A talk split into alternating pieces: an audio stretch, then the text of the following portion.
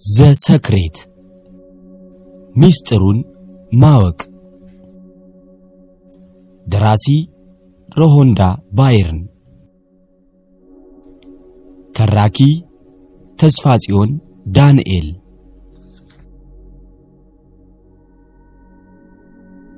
መግቢያ። ከአንድ ዓመት በፊት ውድቀት በሕይወቴ ዙሪያ ከበበኝ።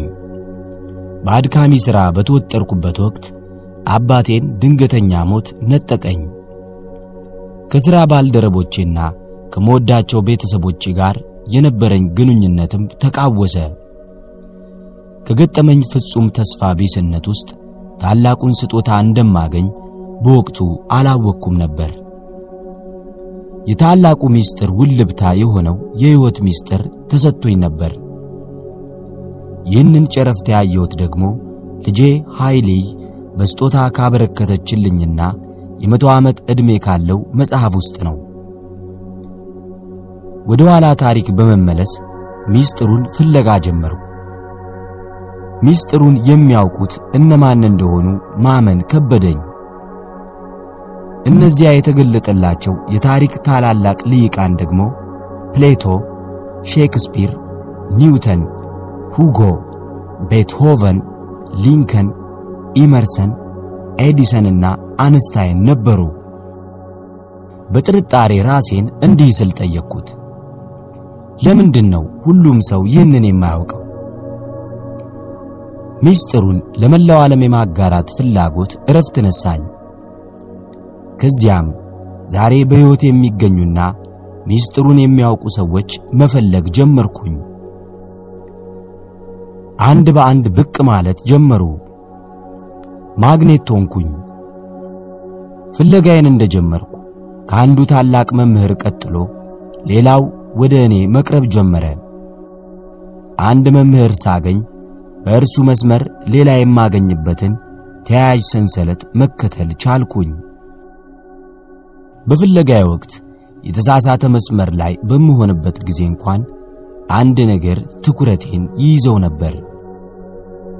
በዚያው መስመር ላይ ሳለው ቀጣዩን ታላቅ መምህር አገኛለሁ። በኢንተርኔት ፍለጋዬ ወቅት በአጋጣሚ የምነካው የተሳሳተ ማስፈንጠሪያ ሳይቀር ወደ አንድ ጠቃሚ መረጃ ያቀርበኝ ነበረ። በጥቂት ሳምንታት ውስጥ ምስጢሩን በብዙ ምዕተ ዓመታት ውስጥ መፈለግና ማግኘት ቻልኩኝ። እንዲሁም በዘመናችን ምስጢሩን በተግባር ላይ ከዋሉ በርካታ ሰዎችም ጋር ተገናኘው። ምስጢሩን ለመላው ዓለም በፊልም የማጋራት ሕልም ውስጤን ሞላው። በቀጣዩ ሁለት ወራትም የቴሌቪዥን ዝግጅት ቡድን አባላት ምስጢሩን ተምረዋል። እያንዳንዱም አባል ምስጢሩን የግድ ማወቅ ነበረበት። ምክንያቱም ያለ ምስጢሩ ዕውቀት የትኛውም ሙከራችን አይሳካምና። ለፊልሙ ሥራ የምንቀርጸው አንድም መምህር አልነበረንም። ይሁንና ምስጢሩን ቀድመን ስላወቅን በእምነት ከአውስትራሊያ ብዙዎቹ መምህራን ወደሚገኙበት አሜሪካ በረርኩኝ። ከሰባት ሳምንታት በኋላም የፊልም ቡድናችን በመላው አሜሪካ የሚገኙ 55 ታላላቅ መምህራንን ቀረጸ። በአጠቃላይ ከ120 ሰዓት የሚበልጥ ቀረጻ አደረግን። ምስጢሩን በእያንዳንዱ እርምጃችን ተጠቅመን ምስጢሩን ወይንም ዘሰክሬትን ፈጠር ነው። እያንዳንዱን ሰውና ነገር ወደ ራሳችን መሳብ ችለናል። ከስምንት ወራት በኋላም ምስጢሩ ለእይታ በቅቷል። ፊልሙ በመላው ዓለም በታየ ማግስት በርካታ የተአምራት ታሪኮች መጉረፍ ጀምረዋል። ስር ከሰደደ ሕመም የተፈወሱ፣ ከጭንቀትና በሽታ ነፃ የወጡ፣ ከገጠማቸው አደጋ በኋላ ለመጀመሪያ ጊዜ ቆመው የተራመዱ እንዲሁም ከሞት አፋፍ የተመለሱ ሰዎች ጽፈውልናል። ምስጢሩን ተጠቅመው ከፍተኛ መጠን ያለው ገንዘብ እንዲሁም ያልተጠበቀ ቼክ የተላከላቸው በሺህ የሚቆጠሩ ሰዎች የምስክርነት ቃላቸውን አጋርተውናል። ብዙዎቹ ሚስጥሩን ተጠቅመው የሚመኙትን ቤት፣ የሕይወት አጋር፣ መኪና፣ ሥራ፣ እድገትና በቀናት ውስጥ ያገኙትን የንግድ ስኬት ታሪኮች ልከውልናል። በርካታ ልጆች ያሉባቸው ቤተሰቦችም ከአስቸጋሪ አጣብቂኝ ወጥተው በፍቅር የኖሩባቸው አስደሳች ልባዊ ትረካዎችም ተደምጠዋል። እኛ ዘንድ ከደረሱ አስደናቂ ታሪኮች መካከል ብዙዎቹ ሚስጥሩን በመጠቀም የተሻለ የትምህርት ውጤትና የሚፈልጉትን ጓደኛ ወደ ራሳቸው መሳብ ከቻሉ ልጆች የተላኩ ናቸው። የሚስጥሩን ዕውቀት ለታካሚዎቻቸው ያጋሩ በርካታ ሐኪሞች፣ ለተማሪዎቻቸው ይፋ ያደረጉ ዩኒቨርሲቲዎችና ትምህርት ቤቶች፣ ለደንበኞቻቸው የገለጹ የጤና ክበቦች፣ ለምዕመናን ያካፈሉ የሃይማኖት ማዕከላት ይጠቀሳሉ። በመላው ዓለም የሚገኙ ሰዎች የሚስጥሩን ዕውቀት ለሚወዳቸው የሚያካፍሉበት ቤተሰባዊ ክበባት ተመስርተዋል። የዕውቀት ማጋሪያ ፓርቲዎችም ተዘጋጅተዋል። በአጠቃላይ ሚስጥሩ ከአንዲት ነገር እስከ አስር ሚሊዮን ዶላር የሚደርስ ነገርን ወደ ራሳችን የመሳብ አቅም ይፈጥርልናል። ይህ ሁሉ ነገር የታየው ፊልሙ ለእይታ በበቃበት ጥቂት ቀጣይ ወራት ነበረ። ሚስጥሩን ለመስራት ያነሳሳኝ ዋናው ምክንያቴ በመላው ዓለም ለሚኖሩ ቢሊዮኖች ደስታን ማዳረስ ነው። በየቀኑ ከመላው ዓለም ሀገራት የሚደርሱን በሺህ የሚቆጠሩ ደብዳቤዎች የዚህ ስኬት ማሳያ ናቸው። በተለያየ የዕድሜ ክልል የሚገኙ የብዙ ዝርያና ዜግነት አባላት ሚስጥሩ ያደረገላቸውን ታላቅ ነገር በውዳሴ ይጽፉልናል። ይህንን ዕውቀት በመጠቀምም የማታሳኩት አንድም ነገር አይኖርም። ማንም ሁኑ፣ የትም ኑሩ፣ ሚስጥሩ የፈለጋችሁትን ይሰጣችኋል። በዚህ መጽሐፍ 24 አስደናቂ መምህራን ተካተዋል። የመምህራኑ ቃላት በመላው አሜሪካ በተለያየ ጊዜ የተቀረጹ ቢሆኑም ቅሉ እንደ አንድ ይነገራሉ። በዚህ መጽሐፍ የመምህራኑ አስተምህሮ እንዲሁም ሚስጥሩ በተግባር ውሎ ያደረጋቸው ተአምራዊ ታሪኮች ይገኛሉ። የምታልሙትን አይነት ኑሮ ትኖሩ ዘንድ ለማስቻል የተማርኳቸውን ቀላል መንገዶች፣ ጥቆማዎችና አቋራጮች በዚህ መጽሐፍ አካፍያለሁ። በመጽሐፉ ውስጥ አንተ ወይንም አንቺ የሚለውን ቃል በደማቅ ጽፌው ታገኙታላችሁ። ይህንን ያደረግኩበት ምክንያት ደግሞ መጽሐፉን ለእናንተ ለአንባቢያን በቀጥታ እንደጻፍኩት ለማሳወቅ ነው። በመሆኑም እናንተ በምልበት ጊዜ በቀጥታ ለእናንተ እያወራው መሆኔን ልብ በሉ። ከመጽሐፉ ገጾች ጋር ቀጥተኛ ትስስር እንዲኖራችሁ ፍላጎቴ ነው። ምክንያቱም ሚስጥሩ ለእናንተ ስለተዘጋጀ። ከገጽ ወደ ገጽ እያለፋችሁ ሚስጥሩን ስትማሩ በዚያው የምትፈልጉትን ነገር እንዴት እንደምታሳኩት ታውቃላችሁ። ማን እንደሆናችሁም ታውቃላችሁ። የሚጠበቅባችሁን ነገር እውነተኛ ምንነትም ከወዲሁ ታያላችሁ። መልካም ጊዜ።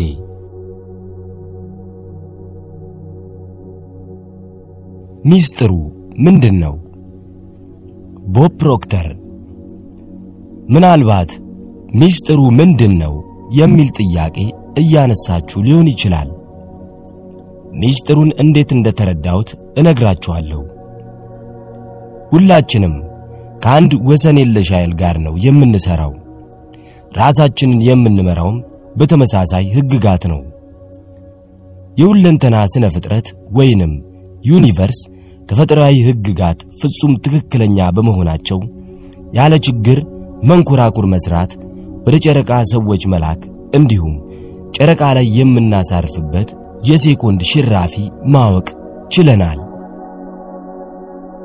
ህንድ፣ አውስትራሊያ፣ ኒውዚላንድ፣ ስቶክሆልም፣ ለንደን፣ ቶሮንቶ፣ ሞንትሪያል፣ ኒውዮርክ ወይንም አፍሪካ፣ ኢትዮጵያ፣ የትም ስፍራ ብትሆኑ ሁላችንም ከአንድ ኃይል ጋር ነው የምንሰራው፣ ከአንድ ሕግ ጋር እርሱም ስበት ነው።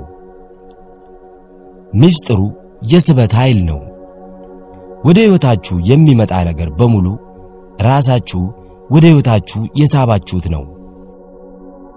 ነገሮች ወደ ራሳችሁ የምትስቡት ደግሞ አእምሮአችሁ ውስጥ በያዛችሁት ምናባዊ ስዕል አማካይነት ነው። እርሱም የምታስቡት ነገር ነው። በመላው universe እጅግ ኃይለኛ ሕግ የስበት ሕግ ወይንም the law of attraction እንደሆነ በምድራችን የኖሩ ታላላቅ መምህራን ነግረውናል። እንደ ዊሊያም ሼክስፒር፣ ሮበርት ብራውኒንግና ዊሊያም ብሌክ ያሉት ባለቅኔዎች ይህንን በግጥሞቻቸው ውስጥ ነግረውናል። ሉድዊግ ቫን ቤትሆቨንን የመሳሰሉ ሙዚቀኞች ደግሞ በሙዚቃ አስተላልፈውታል። እንደ ሊዮናርዶ ዳቪንቺ ያሉ ሰዓሊያን በስዕሎቻቸው አሳይተውታል። ከታላላቅ ፈላስፎች መካከልም ሶቅራጠስ፣ ፕሌቶ፣ ራልፍ ኢመርሰን፣ ፓይታጎረስ፣ ሰር ፍራንሲስ ቤከን፣ ሰር አይዛክ ኒውተን፣ ዩሃን ወልፍጋንግ ቮን ጎቴ እና ቪክቶር ሁጎ ደግሞ በጽሑፎቻቸውና በአስተምህሮቻቸው አጋርተዋል። የሊቃኑ ስም ለዘመናት ሕያው ሆኖ ዛሬ ድረስ ዘልቋል። ሂንዱዚም፣ ሄርሜቲክ፣ ቡድሂዝም፣ ጁዳይዝም፣ ክርስትናና እስልምናን የመሳሰሉ ሃይማኖቶች እንዲሁም እንደ ግብፅና ባቢሎን ያሉ ቀደምት ስልጣኔዎች በጽሑፎቻቸውና በታሪኮቻቸው አማካይነት አስተላልፈውታል። ሕጉ ከነሙሉ ቅርጽና ይዘቱ በየዘመናቱ ተከትቦ ስለነበር ብዙ ክፍለ ዘመናት አልፎ በጥንታዊ ጽሑፎች ውስጥ ተገኝቷል። ከክርስቶስ ልደት በፊትም በሦስት ሺህ ዓመተ ዓለም አለት ላይ ተቀርጿል። ይህንን ዕውቀት ብዙዎች ሲፈልጉት ቢኖሩም ሊያገኘው ለሚችል ሰው እዚያው ፊት ለፊት ተቀምጦ ነበር። ሕጉ የጀመረው በሰዓት መጀመሪያ ነበር። ከዚያ ጀምሮ የነበረና ወደፊትም የሚኖር ሕግ ነው። የስበት ሕግ በሁለንተና ስነ ፍጥረት ወይንም ዩኒቨርስ ውስጥ የሁሉን ነገሮች ሥርዓት የሚወስን ነው። የሕይወታችሁ እያንዳንዷ ክስተት፣ የዘመናችሁ ገጠመኝ በሙሉ በዚህ ሕግ የሚሠራ ነው። ማንም ሁኑ፣ የትም ስፍራ ኑሩ፣ መላው የሕይወታችሁ ክስተትና ገጠመኝ በስበት ሕግ የሚመሠረት ነው። ኃይለኛው ሕግ ይህንን ሁሉ የሚያደርገው ደግሞ በአስተሳሰባችሁ አማካኝነት ነው። እንደ አውሮፓ አቆጣጠር በ1912 ዓመተ ምህረት ቻርልስ ሃኔል የስበት ኃይልን እንዲህ ነበር የገለጸው። ለመላው ስነ ፍጥረት መሠረት የሆነ ፍጹም ኃያልና የማይሳዛት ሕግ ነው ነበር ያለው። የጥንታዊ ባቢሎናውያን ታሪክና የብልጽግና ዘመናቸው ታሪክም በልሂቃን ተከትቧል። ከዓለማችን ሰባት አስደናቂ ቅርጾች አንዱ የሆነውን የባቢሎን አጸድ መገንባትም ችለዋል። ባቢሎናውያን የ universe ን ሕግ መረዳትና መተግበር በመቻላቸው የታሪክ ዘመን እጅግ ባለጸጋ ሕዝብ መሆንም ችለዋል። ከዓለማችን አጠቃላይ ገቢ 96 ከመቶውን ገንዘብ አንድ percent ብቻ የሆኑ የዓለማችን ሰዎች በብቸኝነት የሚወስዱት ለምን ይመስላችኋል? በአጋጣሚ የሆነ ይመስላችኋል? እንደዚያ እንዲሆን ተደርጎ ነው። እነዚያ ሰዎች አንድ ነገር አውቀዋል።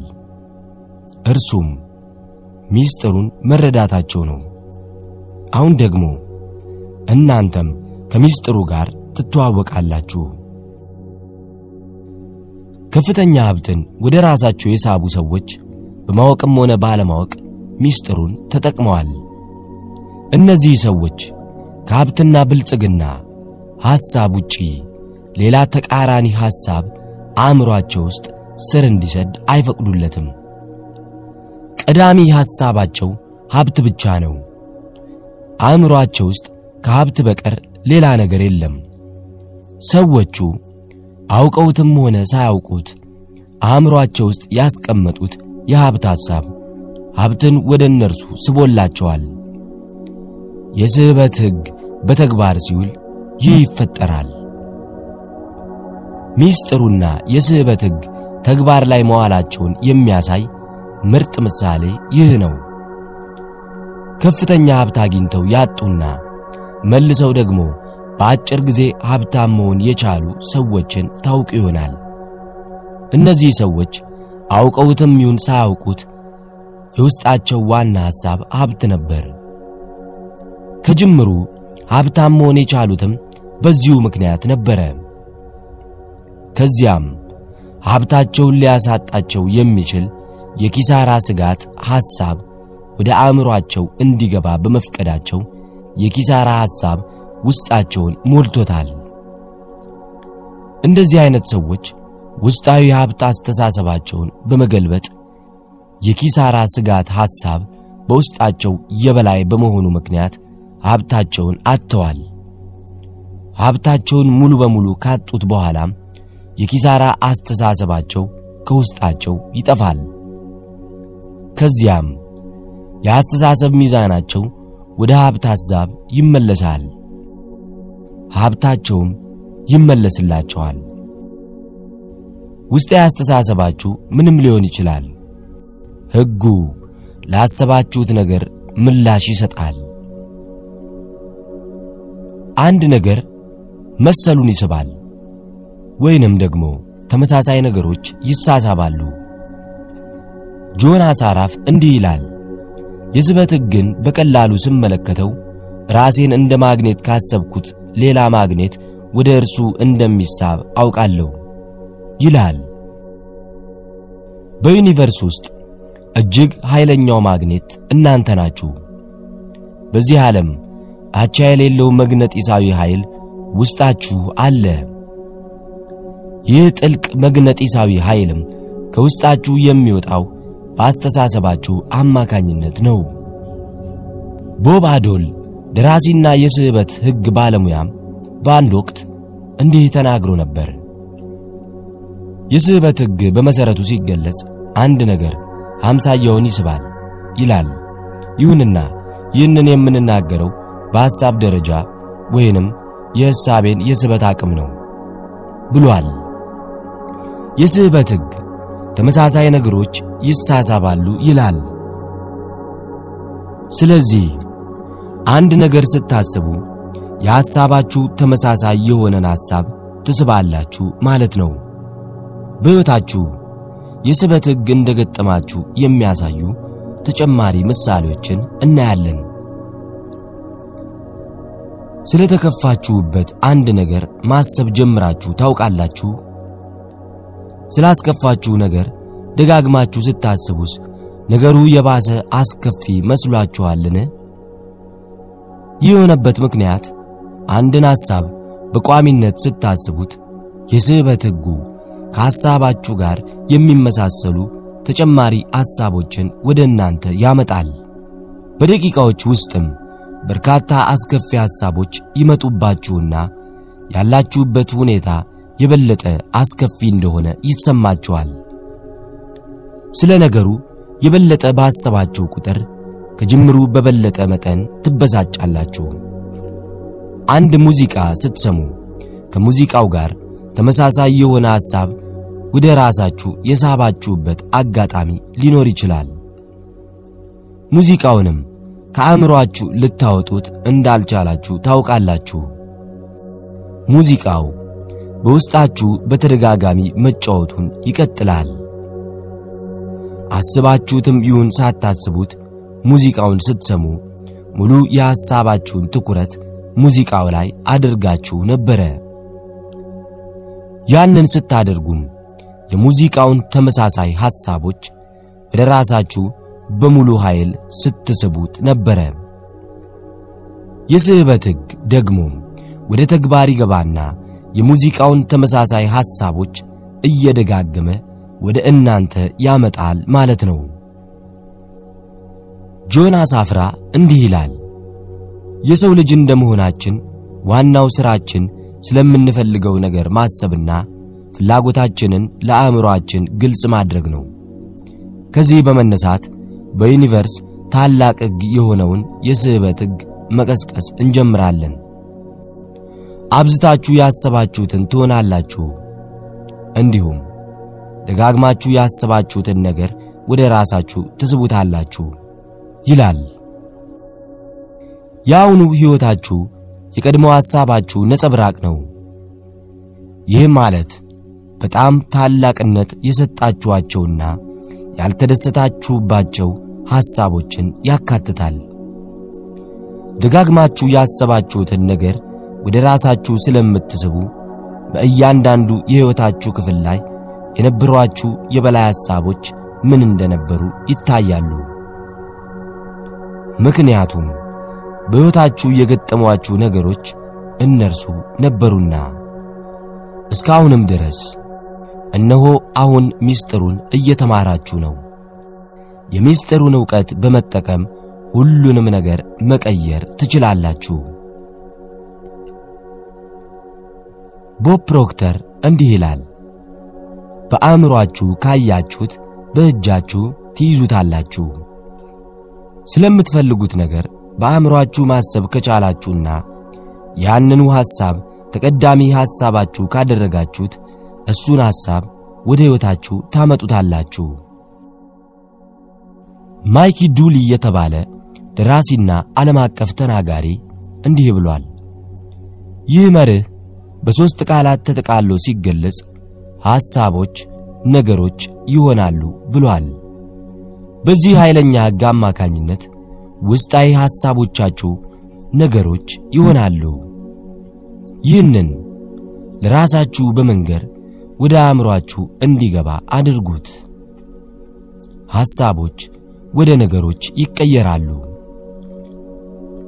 ጆናስ አፍራ እንዲህ ይላል፣ ብዙዎች ሐሳብ ሞገዳዊ ድግግሞሽ ወይንም ፍሪኩዌንሲ እንዳለው አይረዱትም። ሐሳብን መለካት ትችላላችሁ። አንድን ነገር ደጋግማችሁ ስታስቡ ምን አይነት መኪና እንደምትፈልጉ፣ ገንዘብ ስለማግኘት፣ ድርጅት ስለመመስረት ወይንም የሕይወት አጋር ስለማግኘትና ስለመሳሰሉት ነገሮች ደጋግማችሁ በምናባችሁ ስታስቡ ሞገዳዊ ድግግሞሽን በቋሚነት ወደ ውጪ ትለቃላችሁ። ዶክተር ጆ ቫይታል ደግሞ ሐሳቦቻችሁ ወደ ውጭ የሚልኳቸው መግነጢሳዊ ምልክቶች ተመሳሳያቸው ነገሮችን ወደ እናንተ መልሰው ይስባሉ ይላል። ቻርልስ ሄኔል ደግሞ በአንድ ወቅት ዋና ሐሳብ ወይንም የአእምሮ ጠባይ እንደ ማግኔት ነው። በሕጉ መሠረት ተመሳሳይ ነገሮች ይሳሳባሉ። በመሆኑም የአእምሮ ጠባይ ወደ ራሱ መልሶ የሚስበው ከራሱ ባህሪ ጋር የሚመሳሰሉ እውነቶችን ይሆናል ይላል። ሐሳቦች መግነጢሳዊ ሲሆኑ ሞገድ ወይንም frequency አላቸው። አንድ ነገር ስታስቡ ሐሳባችሁ ወደ universe ይለወጣል። ከዚያም መግነጢሳዊ በሆነ መንገድ ተመሳሳያቸው የሆኑና በተመሳሳይ ሞገድ ላይ የሚገኙ ነገሮችን ይስባሉ። ከአንድ ነገር የወጣ ማንኛውም ነገር ወደ መነሻ ምንጩ ይመለሳል። ምንጩ ደግሞ እናንተ ናችሁ። በዚህ መልኩ አስቡት። የቴሌቪዥን ማሰራጫ ማማ በሞገድ አማካይነት ይሰራል።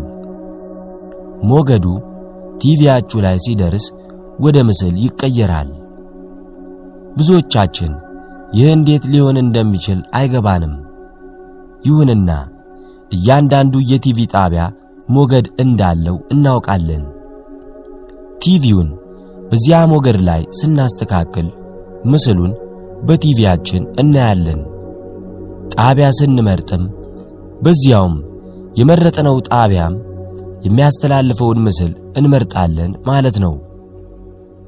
በቲቪያችን መስኮት ሌላ አይነት ምስል ለማየት ስንፈልግ ጣቢያውን በመቀየር በዚያው ወደ አዲስ ሞገድ እናስተካክለዋለን። እናንተ ሰብአዊ ማሰራጫ ማማ ናችሁ። በምድራችን ከተፈጠሩ ማናቸውም የቲቪ ማሰራጫ ማማዎች የሚበልጥ ኃይል አላችሁ። በዩኒቨርስ ሁሉ ከፍተኛ ኃይል ያለው ማሰራጫ ናችሁ። የእናንተ ስርጭት ሕይወታችሁንና ዓለምን ፈጥሯል። ከእናንተ የሚወጣው ሞገድም ከከተሞች ከአገራትና ከዓለም አልፎ ይጓዛል፣ በመላው ዩኒቨርስም ያስተጋባል። ያንን ሞገድ የምታሰራጩት በሐሳቦቻችሁ ነው። ከሐሳባችሁ ስርጭት የምትቀበሉት ምስል በቴሌቪዥናችሁ መስኮት የሚታዩ ሳይሆኑ የሕይወታችሁ ምስሎች ናቸው። ሐሳቦቻችሁ ሞገዱን ይፈጥራሉ። በዚያው ሞገድ ላይ ተመሳሳያቸውን ይስባሉ። ከዚያም የሕይወት ስዕላችሁ በመሆን ወደ እናንተ ተመልሰው ይሰራጫሉ። በሕይወታችሁ አንድ ነገር መቀየር ከፈለጋችሁ ሐሳቦቻችሁን በመቀየር ሞገድና ጣቢያን ቀይሩ። በተሟላ ሀብት ውስጥ እንደሆናችሁ አድርጋችሁ ስታስቡ የሕይወታችሁን ምንነት በስበት ሕግ አማካይነት ለመወሰን የሚያስችል ኃይል ይኖራቸዋል። ይህን ያህል ቀላል ነው። ይሁንና እንዲህ የሚል ግልጽ ጥያቄ መምጣቱ አይቀሬ ነው። ታዲያ ለምንድን ነው እያንዳንዱ ሰው የሚፈልገውንና የሚያልመውን አይነት ኑሮ የማይኖረው? እኔ ግን እነግራችኋለሁ፣ ከመጥፎ ይልቅ ጥሩውን ሳቡ። ጆን አሳራፍ እንዲህ ይላል፣ ችግሩ ይህ ነው። ብዙ ሰዎች የሚያስቡት ፈጽሞ ስለማይፈልጉት ነገር ነው። ያሰቡት ነገር ደጋግሞ ሲመጣባቸው ደግሞ ይገረማሉ ይላል። ብዙ ሰዎች የሚፈልጉትን ነገር ማግኘት የማይችሉበት ዋናው ምክንያት ከሚፈልጉት ነገር በበለጠ ስለማይፈልጉት ነገር በማሰባቸው ነው። ሐሳቦቻችሁን ስሟቸው፣ የምትናገሯቸውንም ቃላትም አድምጡ። ሕጉ ፈጽሞ የማይሳሳት ነው። የሰው ልጅ ለዘመናት ከገጠሙት ወረርሽኝ ደዌ በሚበልጥ ሁኔታ ለበርካታ ምዕት ዓመታት ከእያንዳንዱ ወደ ሌላዋ ሲዛመት የኖረ ሕመም አለ። እርሱም አልፈልግም የሚል ወረርሽኝ ነው። ሰዎች በማይፈልጉት ነገር ላይ በሙሉ አቅማቸው በማተኮር ስለ እርሱ በማሰብና በመናገር ይህንን ወረርሽኝ በሕይወት አቆይተውታል። ይሁንና ይህ ትውልድ ታሪክ ቀያሪ ነው። ምክንያቱም ከዘመናት ወረርሽኙ ነፃ ሊያወጣን የሚችል ዕውቀት እየደረስን ነው። ይህም ከእናንተ ይጀምራል። ስለምትፈልጉት ነገር በማሰብና በመናገር ብቻ የአዲሱ አስተሳሰብ ንቅናቄ የፊት መሪ መሆን ትችላላችሁ። ቦብ ዶይል እንዲህ ይላል፣ አንድን ነገር ጥሩ ወይንም መጥፎ ብላችሁ ስለመረዳታችሁም ሆነ ያንን ነገር ስለመፈለግ ወይንም አለመፈለጋችሁ የስበት ሕግ ግድ አይለውም። ሕጉ ለሐሳቦቻችሁ ነው ምላሽ የሚሰጠው። ስለ ብድር ተራራ በጭንቀት የምታስቡ ከሆነ ወደ ዩኒቨርስ የምትለቁት ሞገድ ይኸው ነው። ባለብኝ ዕዳ ምክንያት በጣም ተጨንቅ ያለው በማለት ስታስቡ ለራሳችሁ እያረጋግጣችሁት ነው። መላው ሕይወታችሁ በዚሁ ሐሳብ የተሞላ ይሆናል። በእጥፍ የሚገጥማችሁም ይኸው ነው ብሏል። የስህበት ሕግ የተፈጥሮ ሕግ ነው። ከሰብአዊ መድሎ ነፃ ስለሆነ ነገሮችን እንደ ጥሩ ወይንም መጥፎ አይመለከትም።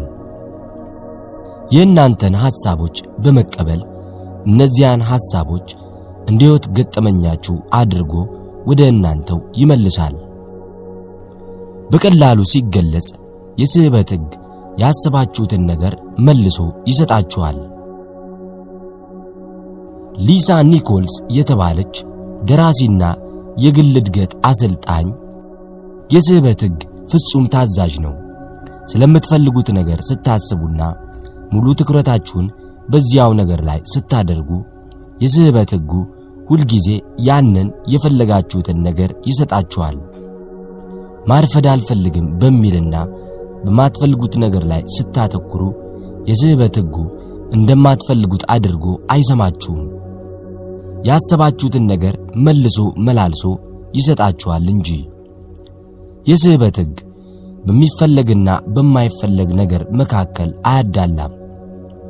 ውጤቱ ምንም ቢሆን በአንድ ነገር ላይ ስታተኩሩ ያንን ነገር ነው ወደ ራሳችሁ የምትጠሩት ብላለች። በምትፈልጉት ነገር ላይ ሐሳቦቻችሁን በሙሉ ስታደርጉ ያንን ፍላጎት ወደ ራሳችሁ ለመሳብ የሚያስችል ታላቅ ኃይል በዩኒቨርስ ውስጥ ይኖራችኋል። የስህበት ሕግ አይሆንም ወይንም አይቻልም የሚል አይነት አፍራሽ ቃላትን አስቦ አያደርግም። አሉታዊ ቃላትን ስትናገሩ የስህበት ሕጉ የሚቀበላችሁ መልእክት ትርጓሜ የሚከተሉት ናቸው። በዚህ ልብስ ላይ ምንም ነገር መድፋት አልፈልግም። መልሱ በዚህ ልብስ ላይ አንድ ነገር መድፋት እንዲሁም ደጋግሜ መድፋት እፈልጋለሁ። አስቀያሚ የፀጉር ቁርጥ አልፈልግም። መልሱ አስቀያሚ የፀጉር ቁርጥ እፈልጋለሁ። ማርፈድ አልፈልግም። መልሱም ማርፈድ እፈልጋለሁ። ያ ሰው እንዲያመነጫጭቀኝ አልፈልግም። መልሱ ያ ሰው ብቻ ሳይሆን ሌሎችም እንዲያመነጫጭቁኝ እፈልጋለሁ። ይህ ጫማ እግሬን እንዲያሳምመኝ አልፈልግም። መልሱ ጫማው እግሬን እንዲያሳምመኝ እፈልጋለሁ። ይህንን ሁሉ ሥራ መከወን አልችልም። መልሱ ከአቅሜ የበለጠ ሥራ መሸከም እፈልጋለሁ። መጨቃጨቅ አልፈልግም። መልሱ ብዙ ጭቅጭቅ እፈልጋለሁ። እንደዚህ አትናገረኝ። መልሱ አንተና ሌሎችም እንደዚህ እንዲያናግሩኝ እፈልጋለሁ። በአጠቃላይ የስህበት ሕግ መልሶ የሚሰጣችሁ ያሰባችሁትን ነገር ነው። በቃ ቦብ ፕሮክተር እንዲህ ብሏል። ብታምኑም ሆነ ባታምኑ፣ ቢገባችሁም ባይገባችሁም የስህበት ሕጉ ሁልጊዜ በሥራ ላይ ነው ብሏል። የስህበት ሕግ የሥነ ፍጥረት ሕግ ነው። የኳንተም ፊዚክስ ልሂቃን እንደሚነግሩን መላው ዩኒቨርስ የተፈጠረው ከሐሳብ ነው። ሕይወታችሁንም በራሳችሁ ሐሳቦችና በስህበት ሕግ ትፈጥራላችሁ። ሌላውም ሰው እንዲሁ የራሱን ሕይወት ይፈጥራል። ይህ ነገር የሚሠራው ስለ ምንነቱ ስላወቃችሁ ብቻ አይደለም። በእናንተና በሌሎች ሕይወት ውስጥ በታሪክ ሲሆን የነበረው ይህ ነው። ይህ ታላቅ ሕግ መኖሩን ስታውቁ ማሰብ በመቻላችሁ የራሳችሁን ሕይወት የመፍጠር ታላቅ ኃይል እንዳላችሁ ታውቃላችሁ። ሊሳ ኒኮልስ በአንድ ወቅት ባሰባችሁ ቁጥር ሕጉ እየሠራ ነው። ሐሳባችሁ ከእናንተ በሚወጡ ጊዜ ሁሉ የስህበት ሕጉ እየሠራ ነው። ስላለፈው፣ ስለ አሁኑ ወይንም ስለ ወደፊቱ ስታስቡ ሕጉ እየሠራ ነው። ይህ የማያቋርጥ ሂደት ነው። ሂደቱን ማቆም ወይንም ማቋረጥ አትችሉም። እንደ ሐሳቦቻችሁ ሁሉ ሂደቱ ዘላለማዊ ነው ብላለች። ልብ ባንለው እንኳን ሁልጊዜ እያሰብን ነው። ከአንድ ሰው ጋር እያወራችሁ ወይንም እያዳመጣችሁ ሳለ እንኳን እያሰባችሁ ነው። ጋዜጣ ስታነቡ ወይንም ቲቪ ስትመለከቱም ታስባላችሁ። ያለፈ ትውስታችሁን ወይንም የወደፊት ዕቅዳችሁን በሚመለከት የሆነ ነገር ስታደርጉም ታስባላችሁ። በማለዳ ስትዘጋጁ ታስባላችሁ። ብዙዎቻችን የማናስብበት ሰዓት ስንተኛ ብቻ እንደሆነ እናምናለን። ይሁንና በተኛንበት ሰዓት እንኳን የስበት ሕጉ የመጨረሻው ሐሳባችን ላይ እየሠራ ነው። ከመተኛታችሁ በፊት የመጨረሻው ሐሳባችሁን ጥሩ አድርጉት። ማይክ በርናንድ ቤክዊዝ ስነ ፍጥረት ሁልጊዜ ይካሄዳል። አንድ ሰው ስለሆነ ነገር በሚያስብበት ጊዜ የፍጥረት ሂደት ይቀጥላል። እነዚያ ሐሳቦች የሚፈጥሩት ነገር አለና ብሏል። በዚህ ሰዓት ስታስቡ የወደፊቱን ሕይወታችሁን እየፈጠራችሁ ነው። ሕይወታችሁን በሐሳቦቻችሁ ትፈጥራላችሁ። ሁልጊዜ ስለምታስቡ ሁልጊዜ እየፈጠራችሁ ነው። ደጋግማችሁ የምታስቡትና በዋናነት የምታተኩሩበት ነገርም በሕይወታችሁ ይሆናል። እንደ ሌሎቹ የተፈጥሮ ሕግጋት ይህም የማይሳሳት ሕግ ነው። የራሳችሁን ሕይወት ትፈጥራላችሁ። የዘራችሁትን ታጭዳላችሁ። ሐሳቦቻችሁ ዘር ናቸው። የምታጭዱት ምርትም የምትዘሩት ፍሬ ውጤት ነው። የምታማርሩ ከሆነ የስበት ሕግ ደጋግሞ የሚያመጣባችሁ ነገሮች በሙሉ ያማርራችኋል። የሌሎችን ምሬት ሰምታችሁ ከእነርሱ ጋር በመስማማት አብራችሁ የምትማረሩ ከሆነም የሚያማርራችሁን ወደ ራሳችሁ ትስባላችሁ። ሕጉ በቀላሉ የሐሳባችሁን ዋና ትኩረት መልሶ ይሰጣችኋል። ይህንን ታላቅ ዕውቀት በመጠቀም እያንዳንዱን ሁነቶች መቀየር ትችላላችሁ። ከዚህም በበለጠ የአስተሳሰብ መንገዳችሁን በመቀየር በሕይወታችሁ ሙሉ የሚከሰቱ ነገሮችን ትቀይራላችሁ። ቢል ሃሪስ የተባለ መምህርና የሴንተር ፖይንት ምርምር ማዕከል መስራች እንዲህ ብሏል። ሮበርት የሚባል ተማሪ የእኔን ትምህርት በቀጥታ ወይንም ኦንላይን ይወስድ ነበር። በዚሁ የትምህርት ሂደት የኢሜል ልውውጥ እናደርግ ነበር። ሮበርት ግብረ ሰዶም ነበረ።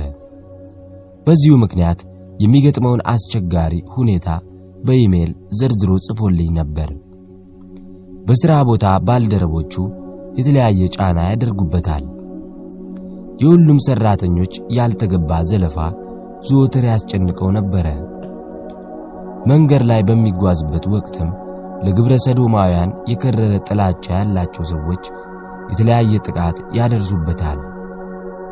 ሮበርት የመድረክ ኮሜዲያን ለመሆን በነበረው ፍላጎት አንዳንዴ የመድረክ ሥራውን በሚያቀርብበት አጋጣሚ ሳይቀርም ዘለፋና ስድብ ይሰነዘርበታል። በአጠቃላይ ሮበርት ግብረ ሰዶም በመሆኑ ላይ ያተኮሩ ችግሮች እየተፈጸሙበት ሕይወቱን አጎሳቅለውታል። ከጊዜ በኋላ ግን ሮበርት በማይፈልገው ነገር ላይ እያተኮረ መሆኑን አስተምረው ጀመረ። ከመጀመሪያ ኢሜሉ ጀምሮ ያየሁበትን ችግር እንዲህ ስል ጻፍኩለት። ደግመህ አንብበው። ደጋግመህ የነገርከኝ ነገሮች በሙሉ የማትፈልጋቸው እንደሆኑ ተመልከት። እንዳየሁት ከሆነ በማትፈልገው ነገር ላይ ስሜታዊ ሆነ በትኩረት እያሰብክ ነው። ስለ ነገሩ በጣም ባሰብክ ቁጥር ያው ነገር በፍጥነት ይደርስብሃል። በመቀጠልም ሮበርት በሚፈልገው ነገር ላይ ብቻ ከልቡ ማሰብና ማተኮር ጀመረ። በቀጣይ ስድስትና ስምንት ሳምንታት ውስጥ የሆነው ነገር በሙሉ ተአምራዊ ነበር። በሥራ ቦታው የሚያሰቃዩት ሠራተኞች ወደ ሌላ ክፍል ተዛወሩ። ገሚሱም ሥራቸውን ለቀቁ። የቀሩት ደግሞ ሮበርትን ማሰቃየት አቆሙ። ሥራውን ወደደው። መንገድ ላይ የሚሰርቡትም አልነበሩም። የመድረክ ቀልድ ሲያቀርብም ታዳሚው በአክብሮት ተነስተው ያጨበጭቡለት ጀመረ። በአጠቃላይ ትኩረቱን ከማይፈልገው ነገር ወደሚፈልገው በማዞሩ ብቻ መላው ሕይወቱ ተቀይሯል። ሮበርት ሐሳቦችን በመቀየሩ ብቻ ሕይወቱን መቀየር ችሏል። የተለየ ሞገድ ወደ universe በመልቀቁ universe ም የአዲሱን ሞገድ ምላሽ ይልካል። ምን ያህል አስቸጋሪ ቢመስልም የሮበርት አዳዲስ ሐሳቦች የእርሱ አዲስ ሞገድ በመሆናቸው የሕይወቱ ምስል ሙሉ በሙሉ ተቀይሯል። ሕይወታችሁ በእጃችሁ ናት። የትም ቦታ ብትኖሩና በሕይወታችሁ ምንም ነገር ቢገጥማችሁ ሐሳባችሁን መምረጥና ሕይወታችሁን መቀየር ትችላላችሁ። ተስፋ የለሽ የሚባል ሁኔታ የለም። እያንዳንዱ የሕይወታችሁ ገጠመኝ ሊቀየር የሚችል ነው። የአእምሮአችሁ ጉልበት ማይክ በርናንድ ቤክዊዝ እንዲህ አለ። ወደ ራሳችሁ የምትስቡት ዋናውና ጠንቅቃችሁ የምታውቁት ሐሳባችሁን ነው። ሆን ብላችሁም ቢሆን ልብ ሳትሉት የምታስቡትን ዋናው ነገር ይኸው ነው።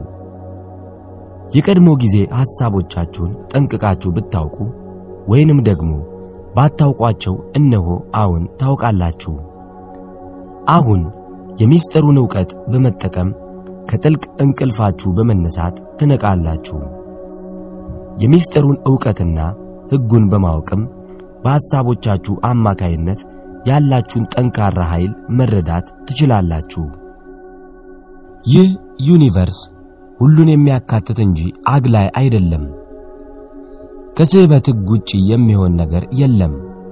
ሕይወታችሁ የአእምሮ ሐሳቦቻችሁ ግልባጭ ናት።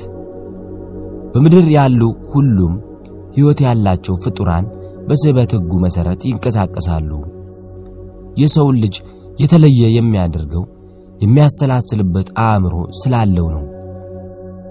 ሰዎች የፈለጉትን ሐሳብ የመምረጥ ፈቃድ አላቸው።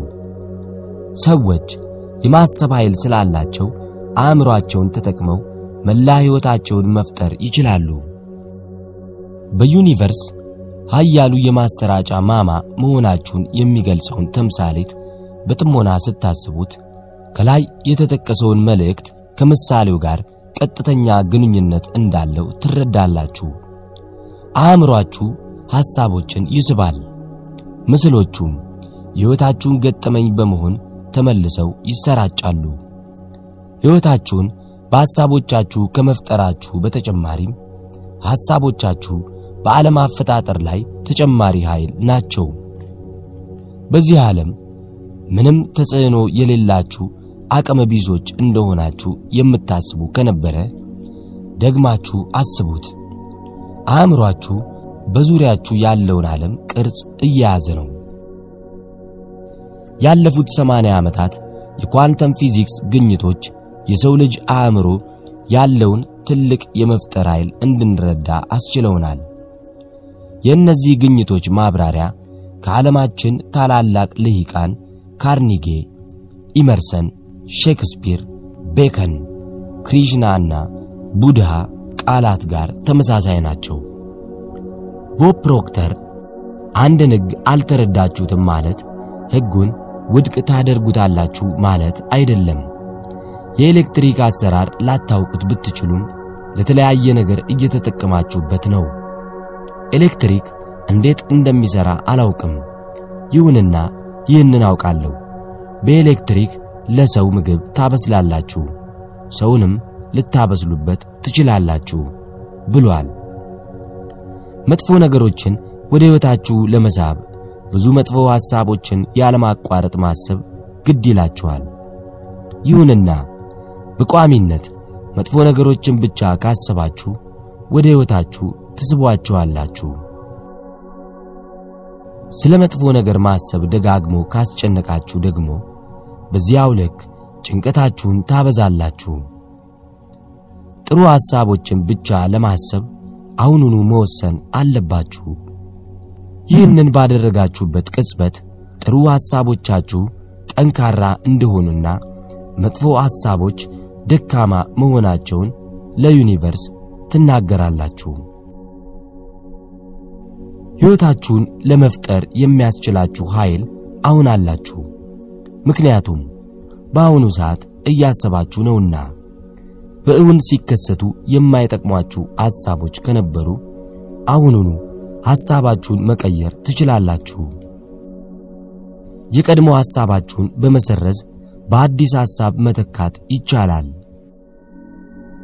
ጊዜ እየጠቀማችሁ ነው። ጊዜ ስላላችሁ አሁኑኑ አዲስ ሐሳቦችን ማሰብና አዲስ ሞገድ መልቀቅ ትችላላችሁ። አእምሮአችሁን ለመቆጣጠር የሚያስችላችሁ አንዱ መንገድ ለአእምሮ የጥሞና ጊዜ መስጠት ነው። በዚህ መጽሐፍ ውስጥ የተካተቱ መምህራን በሙሉ ጥሞና ወይንም meditation ተመስጦን ዕለታዊ ልማዳቸው አድርገውታል። ተመስጦ አእምሮአችሁን በጥሞና በማረጋጋት ሐሳቦቻችሁንና አካላችሁን መቆጣጠር ያስችላችኋል።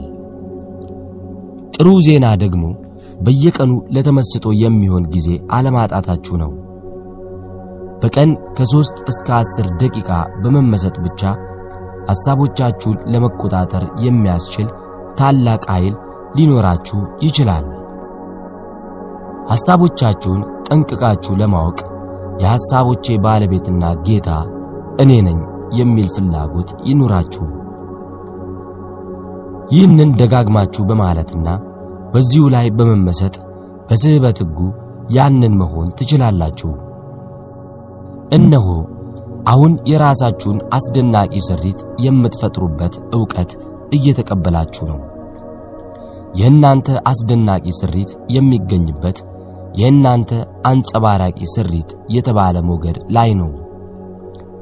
ምን መሆን ማድረግ ወይንም ማግኘት እንደምትፈልጉ በመወሰን ያንን ስታስቡት ሞገድ መልቀቅ ትችላላችሁ። በዚሁ መሰረት የራሳችሁ አስደናቂ ስሪት ሕይወታችሁ ይሆናል። የሕይወት ታላቁ ምስጢር የስህበት ሕግ ነው። የስህበት ሕግ አንድ ነገር አምሳያውን ይስባል ይላል። ስለዚህ አንድ ሐሳብ ስታስቡ የሐሳባችሁ ተመሳሳይ የሆኑ ሐሳቦችን ወደ ራሳችሁ ትስባላችሁ። ሐሳቦች መግነጢሳዊ ሲሆኑ ሞገድም አላቸው። ሐሳቦቻችሁንም ስታስቡ ወዲያው ወደ ዩኒቨርስ ትልኳቸዋላችሁ። በተመሳሳይ ሞገድ ላይ የሚገኙትን መሰል ሐሳቦችም እንደ ማግኔት ይስባሉ።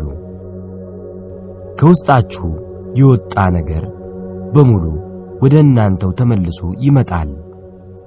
እናንተ ሰባዊ ማሰራጫ ማማ ስትሆኑ በሐሳቦቻችሁ አማካኝነት ሞገድ ታሰራጫላችሁ።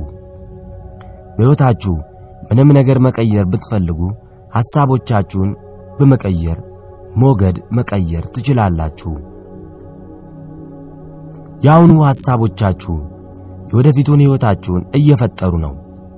በብዛትና በትኩረት የምታስቡት ነገርም ሕይወታችሁ ይሆናል።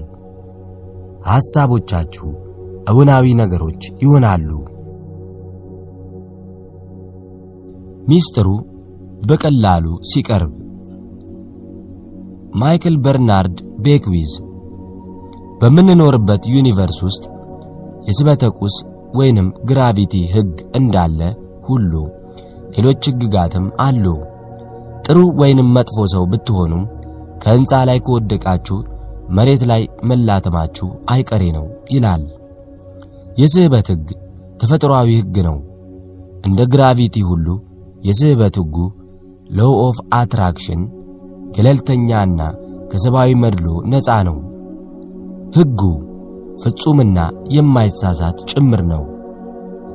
ብዙ ሰዎች ይህኛውን የሚስጥሩን ክፍል በሚሰሙበት ጊዜ በርካቶች ሕይወታቸውን ያጡበትን ትልቅ አደጋ በማስታወስ እንዴት ይህ ሁሉ ሰው የሞተ አደጋን ወደ ራሳቸው ይስባሉ የሚል ጥያቄ በማንሳት መነሻ ሐሳቡን መቀበልና መረዳት ይቸግራቸዋል።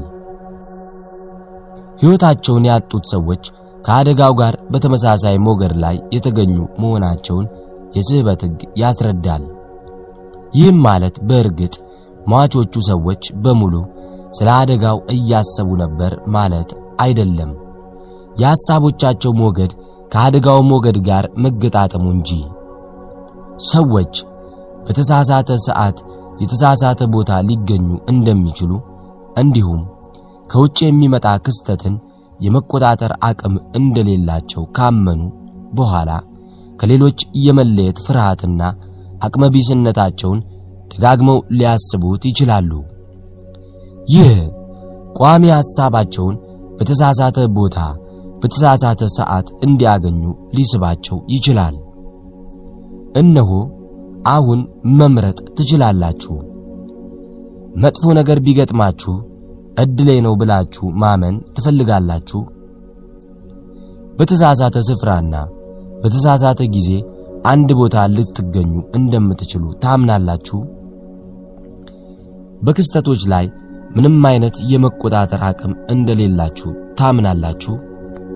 ወይንስ የሕይወታችሁ ገጠመኞች በቁጥጥራችሁ ስር እንደሆኑ ያሰባችሁት ነገር ጥሩ ስለሆነ የሕይወት ገጠመኞቻችሁም ጥሩ እንደሚሆኑ ማመን ትፈልጋላችሁ?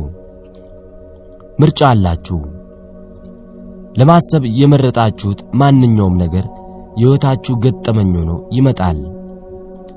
በተደጋጋሚ እያሰባችሁበት ወደ ራሳችሁ ሕይወት ከምትስቡት ነገር ውጪ ሌላ ነገር ሊገጥማችሁ ፈጽሞ አይችልም። ቦብ ዶይል ብዙዎቻችን ነገሮችን በአጋጣሚ እንስባለን። በክስተቶች ላይ ምንም አይነት የመቆጣጠር አቅም እንደሌለን እናስባለን። ሐሳቦቻችንና ፍላጎቶቻችን በዘፈቀደ የሚጓዙ በመሆናቸው የሚገጥመን ነገር ሁሉ ሳናውቀው የሚከሰት ይመስለናል ይላል። ማንም ሰው አንድን አላስፈላጊ ነገር ሆን ብሎ ወደ ራሱ አይስብም። የምስጢሩ ዕውቀት ከሌላችሁ አላስፈላጊ ነገሮች በእናንተ ወይንም በሌሎች ላይ ሲከሰቱ በቀላሉ ማየት ትችላላችሁ። ይህ የሚሆነው ደግሞ የሐሳቦቻችሁን ከፍተኛ የመፍጠር አቅም ካለመረዳታችሁ ነው። ማርሲ ሲሞፍ የተባለ ደራሲ ዓለም አቀፍ ንግግር አቅራቢና የሽግግር ለውጥ መሪ እንዲህ ይላል። እያንዳንዱ ሐሳባችንን መቆጣጠር አንችልም። ሳይንስ እንዳረጋገጠው በየቀኑ 60 ሺህ ሐሳቦችን እናስባለን። ይህንን ሁሉ ሐሳብ ለመቆጣጠር ማሰብ ብቻውን አድካሚ ነው። ደግነቱ ይህንን ለማድረግ ቀላል መንገድ አለ። እሱም ስሜታችን ነው። ስሜቶቻችን ምን እንደምናስብ ይነግሩናል። የስሜቶችን ጠቃሚነት በቀላሉ መግለጽ አይቻልም። ስሜቶቻችሁ ሕይወታችሁን ለመፍጠር የሚጠቅሙ ታላላቅ መሳሪያዎች ናቸው። ሐሳቦቻችሁ የሁሉም ነገሮች ተቀዳሚ መንስኤ ናቸው። ስሜታችሁን ጨምሮ በዓለም ላይ የምታዩትም ሆነ የሚገጥማችሁ ነገር በሙሉ ደግሞ ውጤት ነው። መንስኤው ምንጊዜም ሐሳቦቻችሁ ናቸው። ቦብ ዶይል እንዲህ ይላል፣ ስሜቶቻችን ምን ማሰብ እንዳለብን የሚያሳውቁን አስደናቂ ስጦታ ናቸው። ስሜቶቻችሁ ምን እንደምታስቡ በፍጥነት ይነግሯችኋል። አንድ መጥፎ ዜና ስትሰሙ የሚሰማችሁን ጥልቅ ስሜት አስታውሱ። ሆዳችሁ ውስጥ የሚሰማችሁ ስሜት ቅጽበታዊ ነው። ስለዚህ ስሜቶቻችሁ ምን እያሰባችሁ እንደሆነ የሚያሳውቋችሁ ፈጣን ምልክቶች ናቸው። ስሜቶቻችሁን መረዳትና ምን እየተሰማችሁ እንደሆነ ለማወቅ ከስሜታችሁ ጋር መስመራችሁን አስተካክሉ። ምክንያቱም ምን እያሰባችሁ እንደሆነ የምታውቁበት ፈጣን መንገድ ይሄ ነው። ሊሳ ኒኮልስ ሁለት አይነት ስሜቶች አሏችሁ፣ ጥሩና መጥፎ። የሁለቱን ልዩነትም ታውቃላችሁ። ጥሩ ስሜት ያስደስታችኋል፣ መጥፎው ደግሞ ያስከፋችኋል። እንደ ድብርት፣ ቁጣ፣ ንዴት፣ ጸጸት ያሉት ስሜቶች አቅመቢስ ያደርጋችኋል። እነዚህ መጥፎ ስሜቶች ናቸው። ጥሩ ወይንም መጥፎ ስሜት እየተሰማችሁ እንደሆነ ማንም ሊነግራችሁ አይችልም። ስሜታችሁን በየትኛውም ሰዓት የምታውቁት እናንተ ብቻ ናችሁ። ምን አይነት ስሜት እንደተሰማችሁ የማታውቁ ከመሰላችሁ ምን እየተሰማኝ ነው ብላችሁ ራሳችሁን ጠይቁ። በየትኛውም ሰዓት ይህንን ጥያቄ ለራሳችሁ በማንሳት ምን እየተሰማችሁ እንደሆነ በቀላሉ ማወቅ ትችላላችሁ። ማወቅ ያለባችሁ አንድ ሐቅ አለ። እርሱም መጥፎ ስሜት እየተሰማችሁ በተመሳሳይ ሰዓት ጥሩ ሐሳቦችን ማሰብ ፈጽሞ እንደማይቻል ነው። ይህ የስበት ሕጉን ይጻረራል። ምክንያቱም ስሜቶቻችሁ የሐሳቦቻችሁ ውጤት ናቸውና። መጥፎ ስሜት እየተሰማችሁ ከሆነ ምክንያቱ መጥፎ እንዲሰማችሁ የሚያደርጉ ሐሳቦችን ስላሰባችሁ ነው። ሐሳቦቻችሁ ሞገዳችሁን ይመርጣሉ። ስሜቶቻችሁ ደግሞ የትኛው ሞገድ ላይ እንዳላችሁ ይነግሯችኋል። መጥፎ ስሜት ሲሰማችሁ ብዙ መጥፎ ነገሮችን በምትስቡበት ሞገድ ላይ ናችሁ። የስበት ሕግ የመጥፎ ነገሮችን ምስል ወደ እናንተ መልሶ ያሰራጫል። ምስሎቹም መጥፎ ስሜት ያስከትሉባችኋል። መጥፎ ስሜት እየተሰማችሁ ያንን ስሜት በመቀየር ጥሩ ስሜትን ለመፍጠር ካልሞከራችሁ በግልጽ እንዲህ እያላችሁ ነው። የባሰ የሚያስከፋኝ መጥፎ ነገሮች ይምጡብኝ፣ ላኳቸው እያላችሁ ነው። ሊሳ ኒኮልስ የዚህ ተቃራኒ ደግሞ ጥሩ ስሜት እንዲሰማችሁ ማድረግ ነው። ጥሩ ስሜቶች ደስተኛ ሲያደርጓችሁ ወደ እናንተ እንደመጡ ታውቃላችሁ። ደስታ፣ ፍቅርና ምስጋና ይሰማችኋል። በየቀኑ እንዲህ ቢሰማችሁ ምን እንደሚመስል አስቡት። በተሰማችሁ ጥሩ ስሜት ደስተኛ ስትሆኑ የበለጠ የሚያስደስቷችሁን ጥሩ ስሜቶች ወደ ራሳችሁ ትስባላችሁ። ቦብ ዶይል በጣም ቀላል ነው። አሁን ወደ ራሴ ምን እየሳብኩ ነው? ምን ተሰማችሁ? ጥሩ ስሜት። በጣም ጥሩ። ያንን ማድረግ ቀጥሉበት ይላል። መጥፎ ሐሳቦችን በማሰብ በዚያው ሰዓት ጥሩ ስሜት ሊሰማን አይችልም። ደስ የሚል ስሜት ከተሰማችሁ ጥሩ ሐሳቦችን አስባችኋል ማለት ነው። አያችሁ፣ በሕይወታችሁ የምትሹትን ነገር በሙሉ ያለ ገደብ ማግኘት ትችላላችሁ። ነገር ግን ደግሞ አስታውሱ፣ ጥሩ ስሜት እንዲሰማችሁ ይሁን። የምትፈልጉት ይህን አልነበረም? በእርግጥም ሕጉ ፍጹም ነው። ማርሲ ሺሂሞፍ ጥሩ ስሜት ከተሰማችሁ የሚመጣውን ነገር በፍላጎታችሁ መስመር ላይ እየፈጠራችሁ ነው። መጥፎ ስሜት ስታስቡ ደግሞ ከፍላጎታችሁ መስመር ያፈነገጠ ነገር ትፈጥራላችሁ። በየዕለቱ የስበት ሕግ እየሰራ መሆኑን ታያላችሁ። እያንዳንዱን ሐሳቦቻችንና ስሜቶቻችን የወደፊት ሕይወታችንን እየፈጠሩ ነው። ከተጨነቃችሁ ወይንም ከፈራችሁ የዚሁ አይነት ነገሮች ይገጥሟችኋል። ጥሩ ስሜት ሲሰማችሁ ጥሩ ሐሳቦችን አስቡ። በዚያ ስሜት ውስጥ ሳላችሁ የምታሰራጩት ኃያል ሞገድ ተጨማሪ አስደሳች ነገሮችን ወደ ራሳችሁ በመሳብ ደስተኛ ያደርጓችኋል። ደስተኛ ስትሆኑ በርካታ አስደሳች ነገሮች የመሳብ ኃይል እንደሚኖራችሁ አስታውሱ።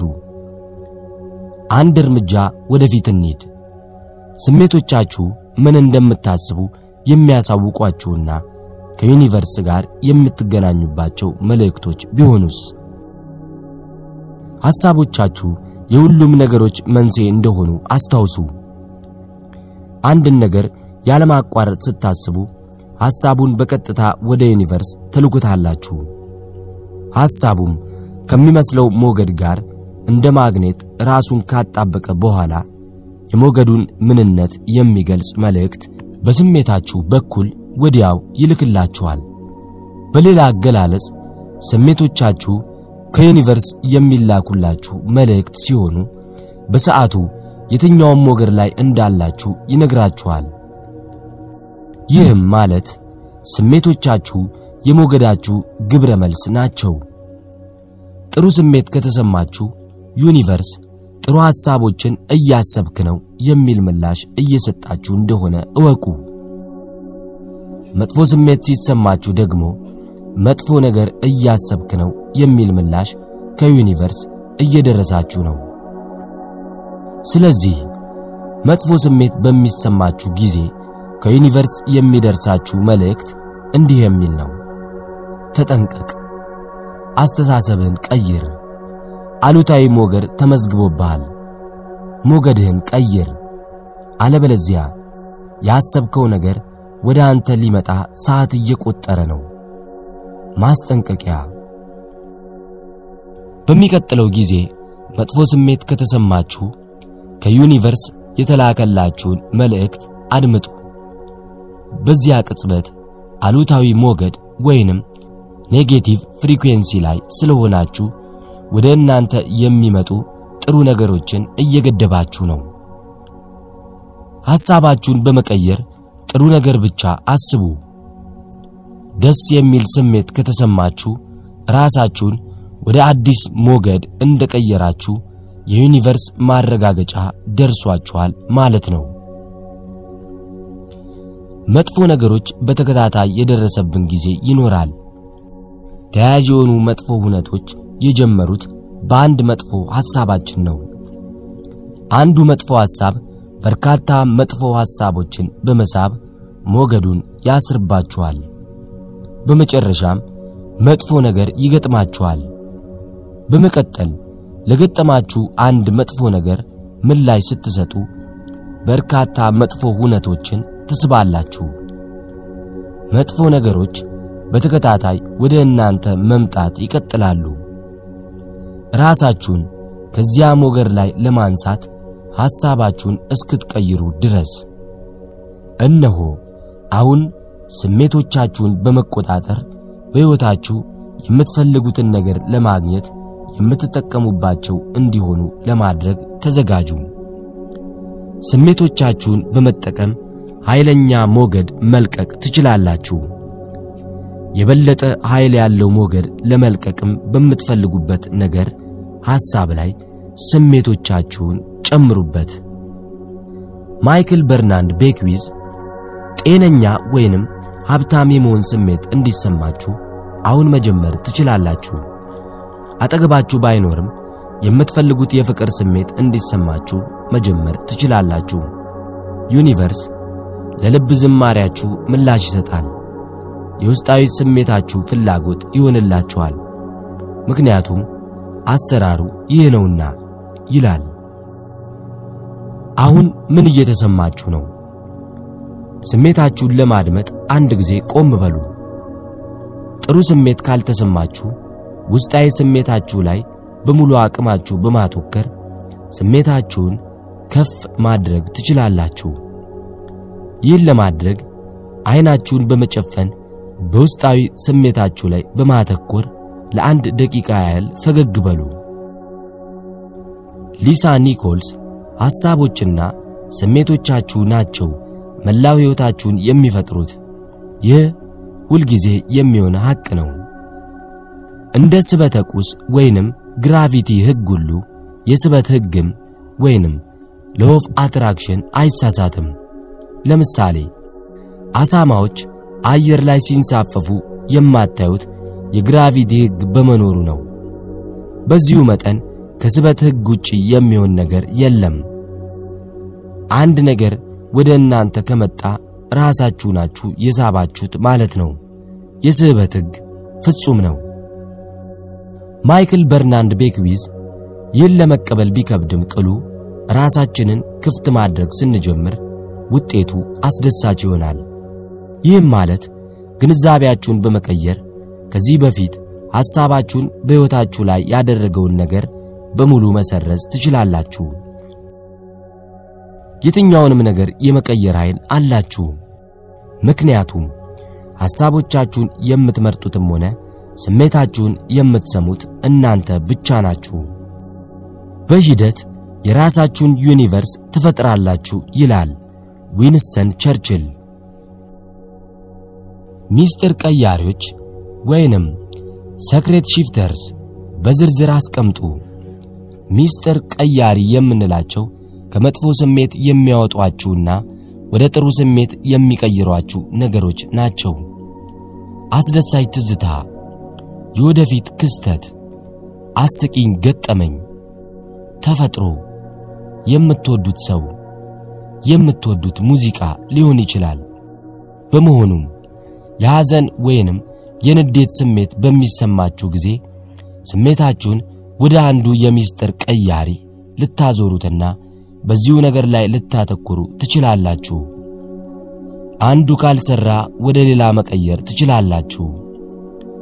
በዚህ አግባብ ራሳችሁንና ሞገዳችሁን ለመቀየር አንድ ወይንም ሁለት ደቂቃ በቂ ነው። ፍቅር ታላቁ ስሜት። ጄምስ ሬይ የተባለ ፈላስፋ፣ መምህር፣ ደራሲ፣ የብልጽግናና ሰብአዊ አቅም ፕሮግራም መስራች የጥሩ ስሜት መርህን በቤት እንስሳት ላይ መጠቀም ትችላላችሁ። እንስሳት አስደሳች ስሜት የሚፈጥሩልን ድንቅ ፍጥረታት ናቸው። ለቤት እንስሳችሁ ፍቅር ሲሰማችሁ የፍቅር ስሜቱ በርካታ መልካምነትን ወደ ሕይወታችሁ ያመጣላችኋል። ይህ ታላቅ ስጦታ ነው ብሏል። የስበት ሕጉን ታላቅ ኃይል የሚፈጥረው የፍቅርና የሐሳብ መጣመር ነው ያለው ደግሞ ቻርልስ ሃኔል ነው። በመላው ዩኒቨርስ ከፍቅር የሚበልጥ ኃያል ነገር የለም። የፍቅር ስሜት ከውስጣችሁ የምትለቁት ከፍተኛው ሞገድ ነው። ነገሮችን በሙሉ በፍቅር ብታደርጓቸው፣ ሁሉንም ነገርና ሰው ብትወዱም ሕይወታችሁ ሙሉ በሙሉ ወደ ተሻለ ደረጃ ይሸጋገራል። ቀደምት ልሂቃን የስበት ሕግን የፍቅር ሕግ ይሉታል።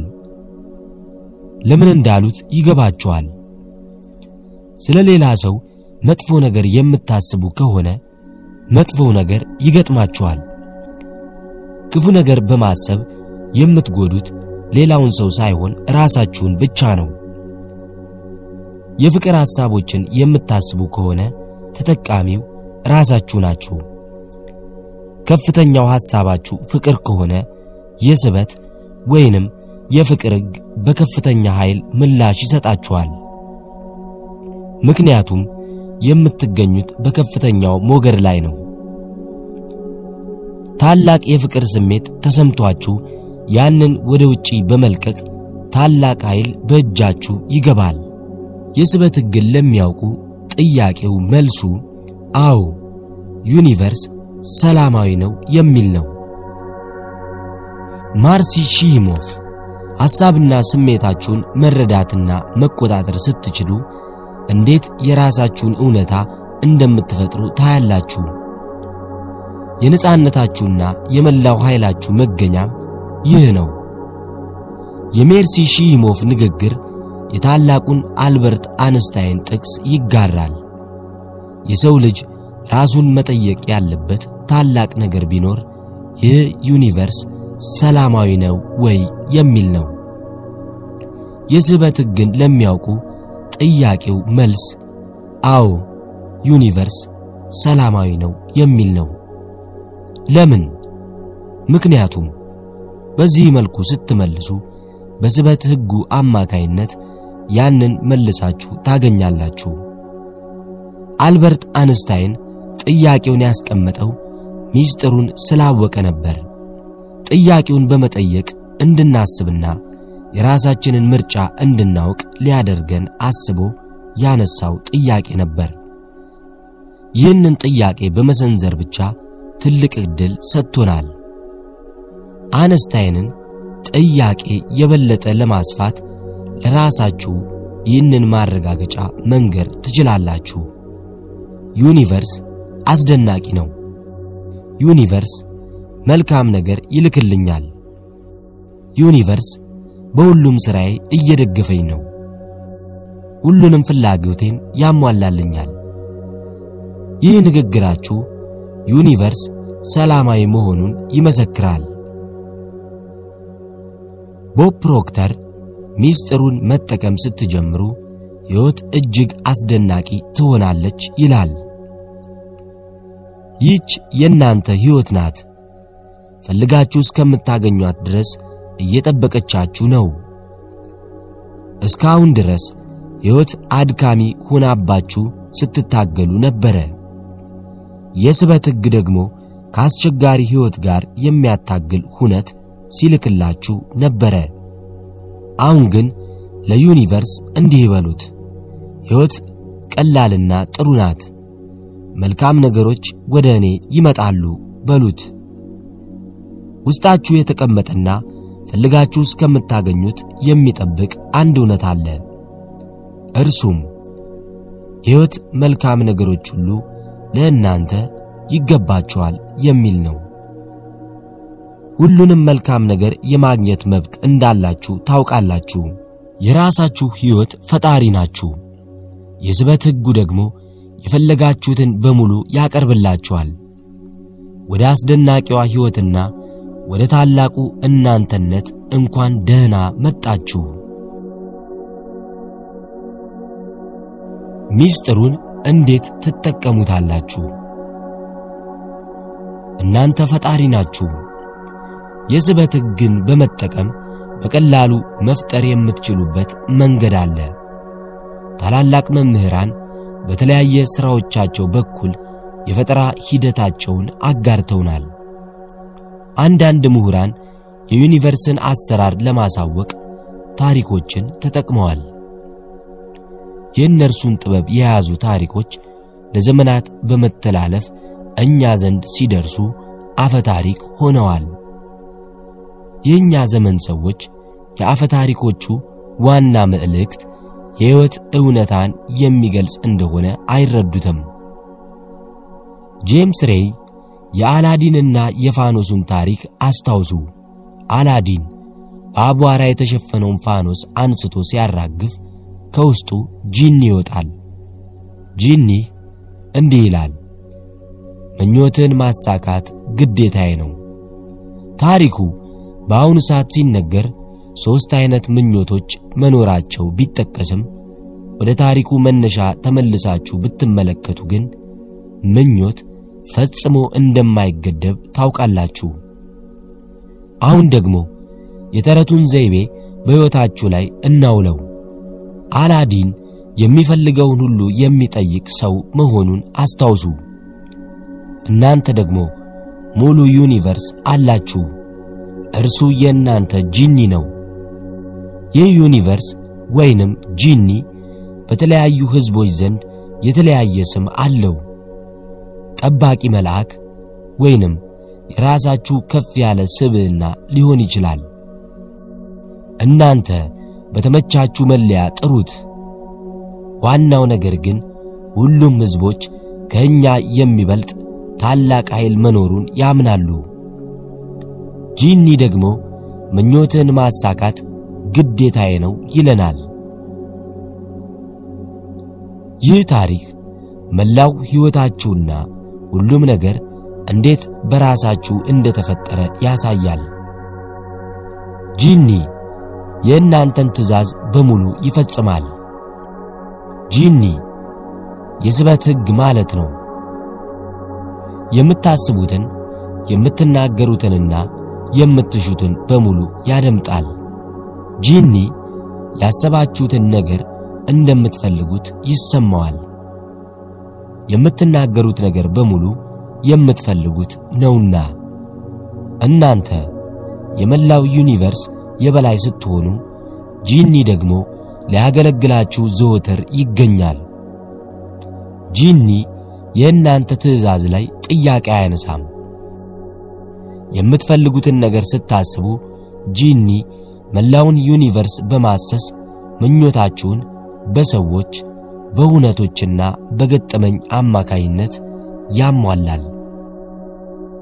ታላቁ ሂደት በሚስጥሩ የምንጠቀምበት የፈጠራ ዘዴ ሂደት ወይንም creative process ከመጽሐፍ ቅዱስ አዲስ ኪዳን የተወሰዱ ሲሆኑ የምትፈልጉትን ነገር በቀላሉ ለመፍጠር የሚያስችሉ ሦስት ቀላል ደረጃዎችን ያስተምራችኋል።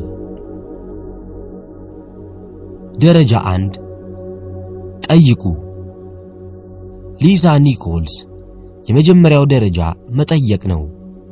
ለዩኒቨርስ ትዕዛዝ ስጡ። የምትፈልጉትን ነገር አሳውቁት። ከዚያም ለሐሳቦቻችሁ ምላሽ ይሰጣል።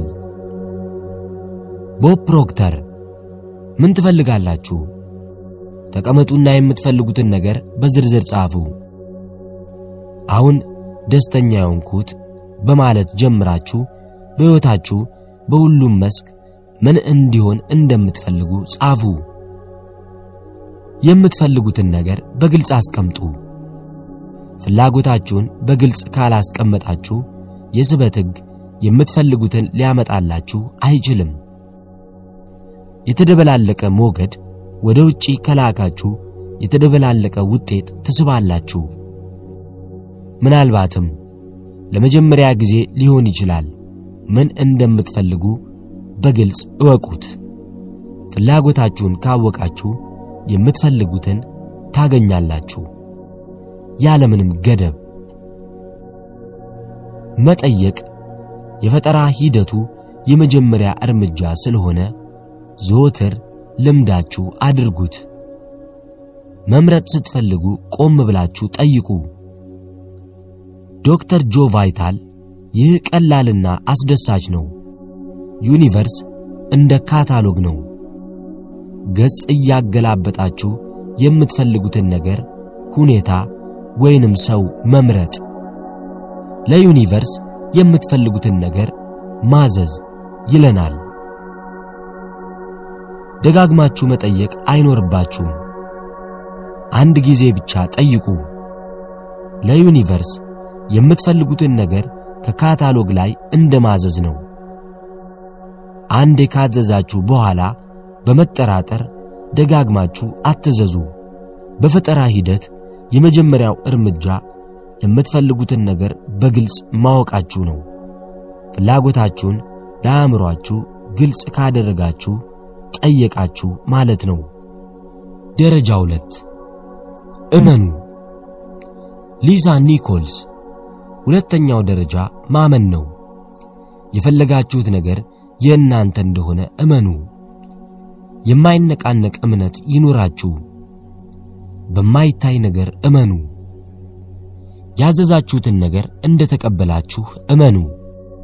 የምትፈልጉትን ነገር በጠየቃችሁ ቅጽበት የእናንተ እንደሆነ እርግጠኛ ሁኑ። የማይወላውል ጽኑ እምነት ይኑራችሁ። የምትፈልጉትን ነገር ከካታሎግ ላይ በመምረጥ ለዩኒቨርስ ትዕዛዝ ካስተላለፋችሁ በኋላ ዘና በሉ። ያዘዛችሁት ነገር ይመጣላችኋል። እናንተ ሕይወታችሁን ቀጥሉ።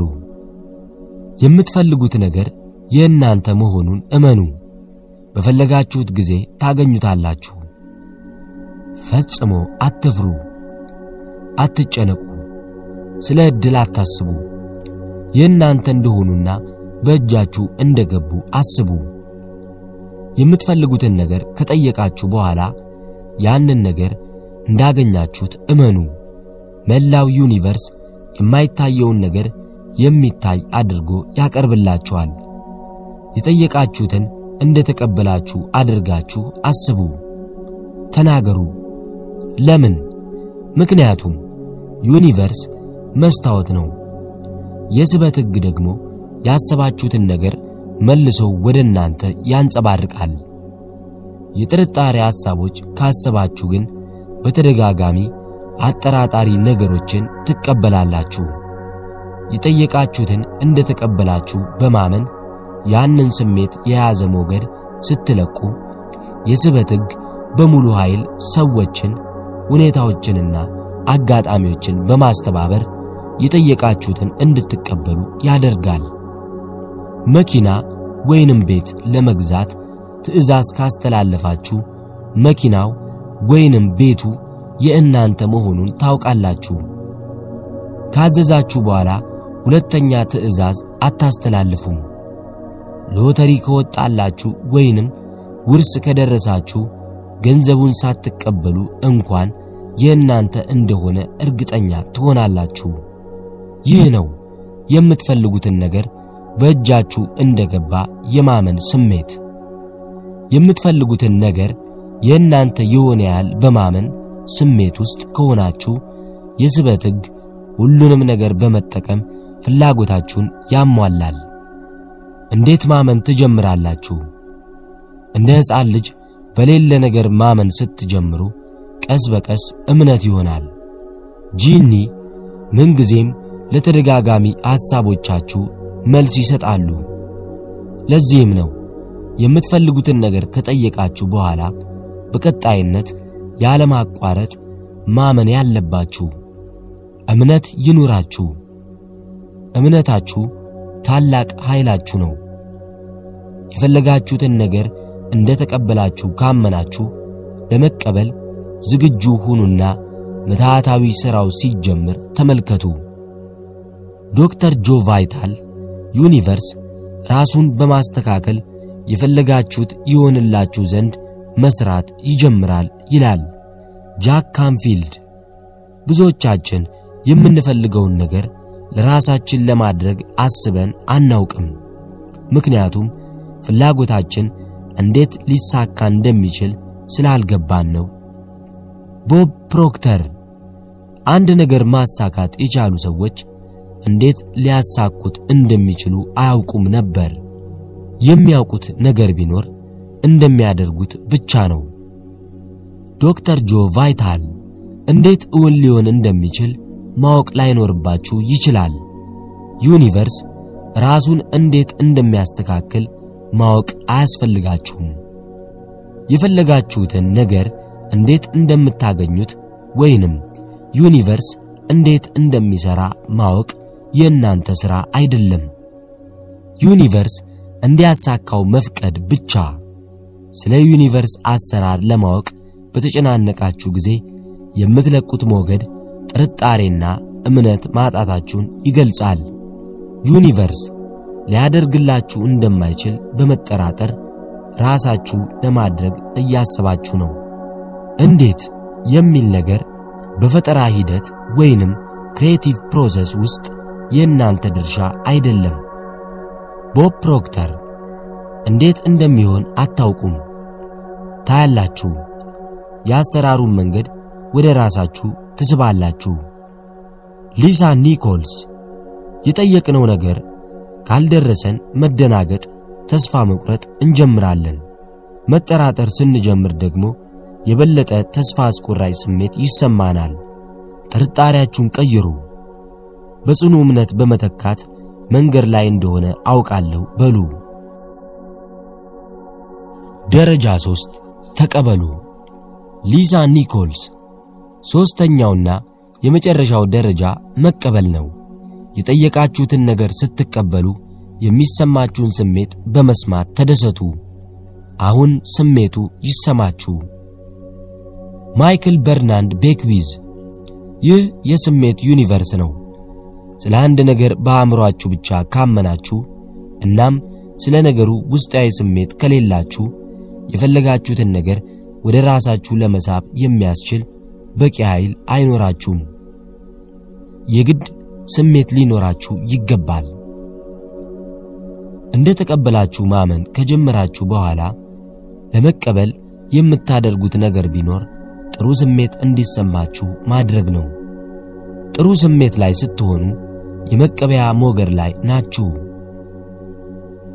መልካም ነገሮች ወደ እናንተ በሚመጡበት ሞገድ ላይ በመሆናችሁ የጠየቃችሁትን ትቀበላላችሁ።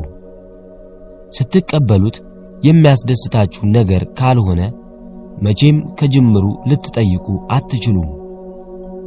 ስለዚህ ራሳችሁን በጥሩ ስሜት ሞገድ ላይ በማድረግ የጠየቃችሁትን ትቀበላላችሁ። በፍጥነት በዚያ ሞገድ ላይ ለመሆን እንዲህ በሉ።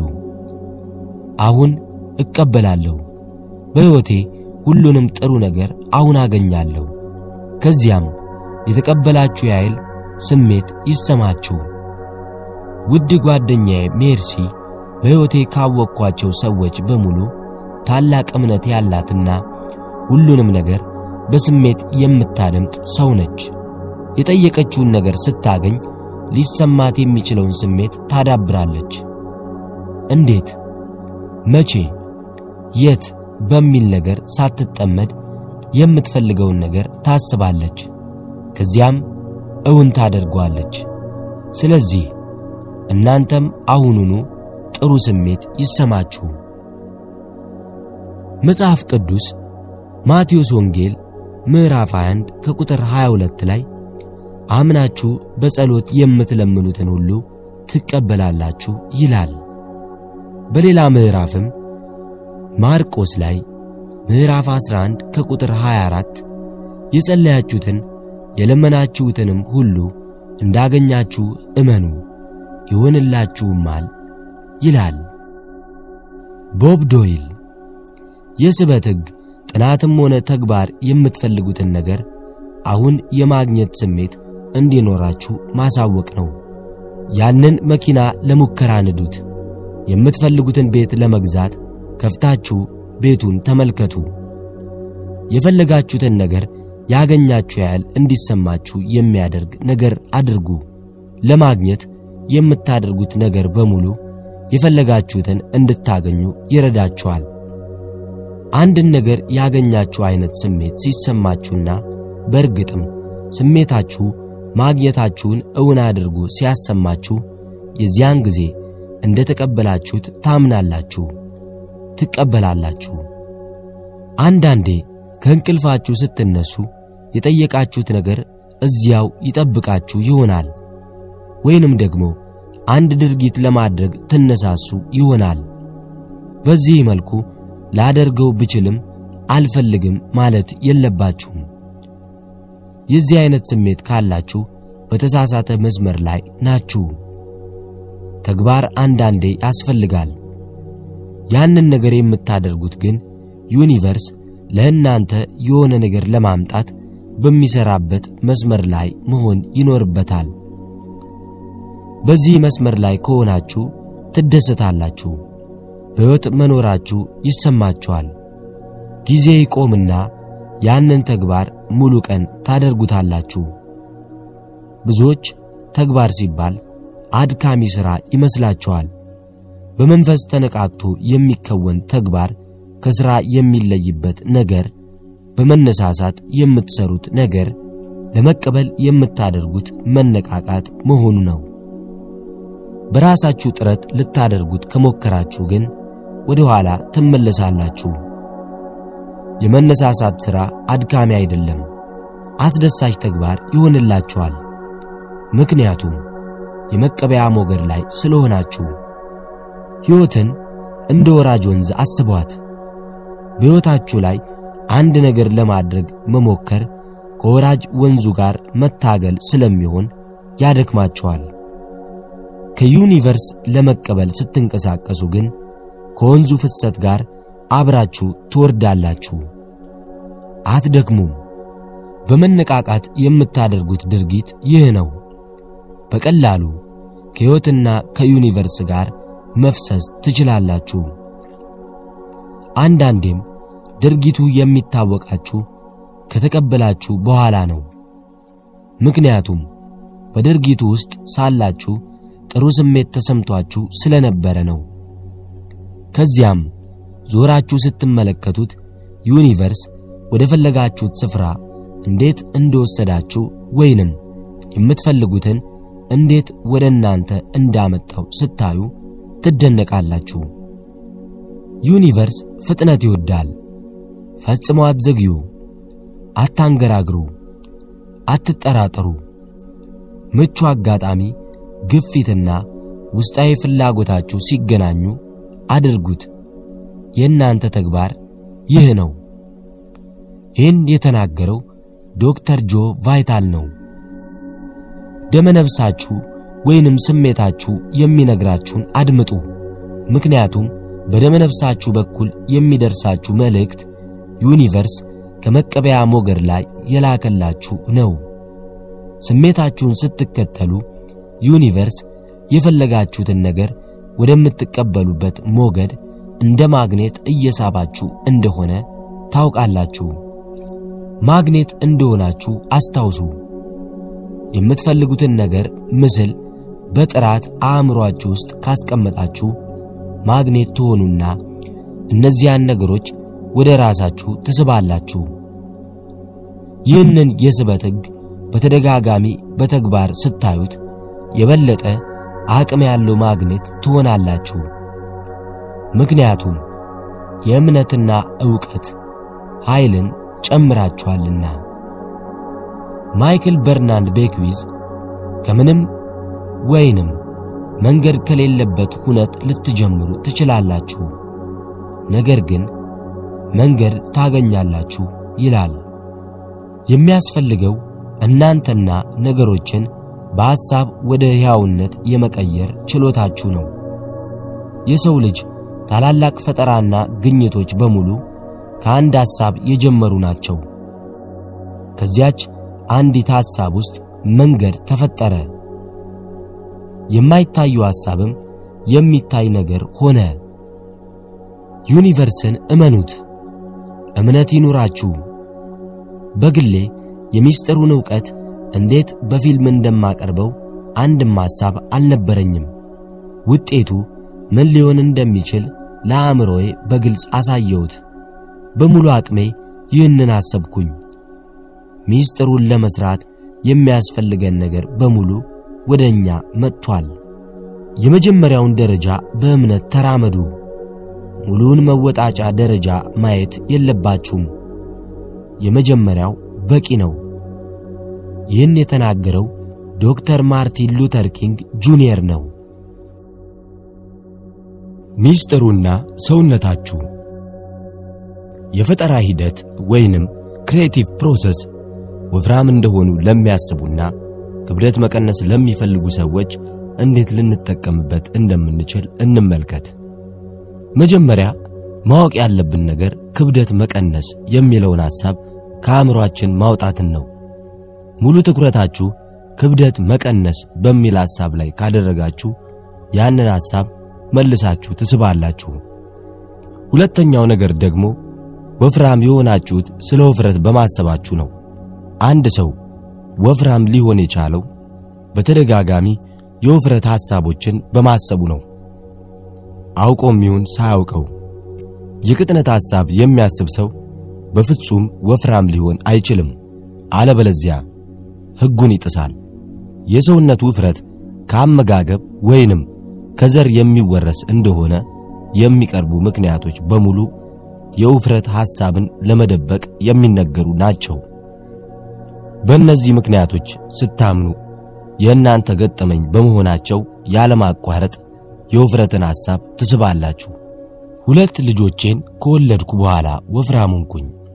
ውፍረቴ የመጣው በተደጋጋሚ ካነበብኳቸው መልእክቶች ሲሆን አንድ ሰው ከወለደ በኋላ ሰውነቱ እንደሚወፍር፣ ሁለተኛ ልጅ ስትወልድ ደግሞ የበለጠ ወፍራም እንደምትሆን ደጋግሜ ሰምቻለሁ።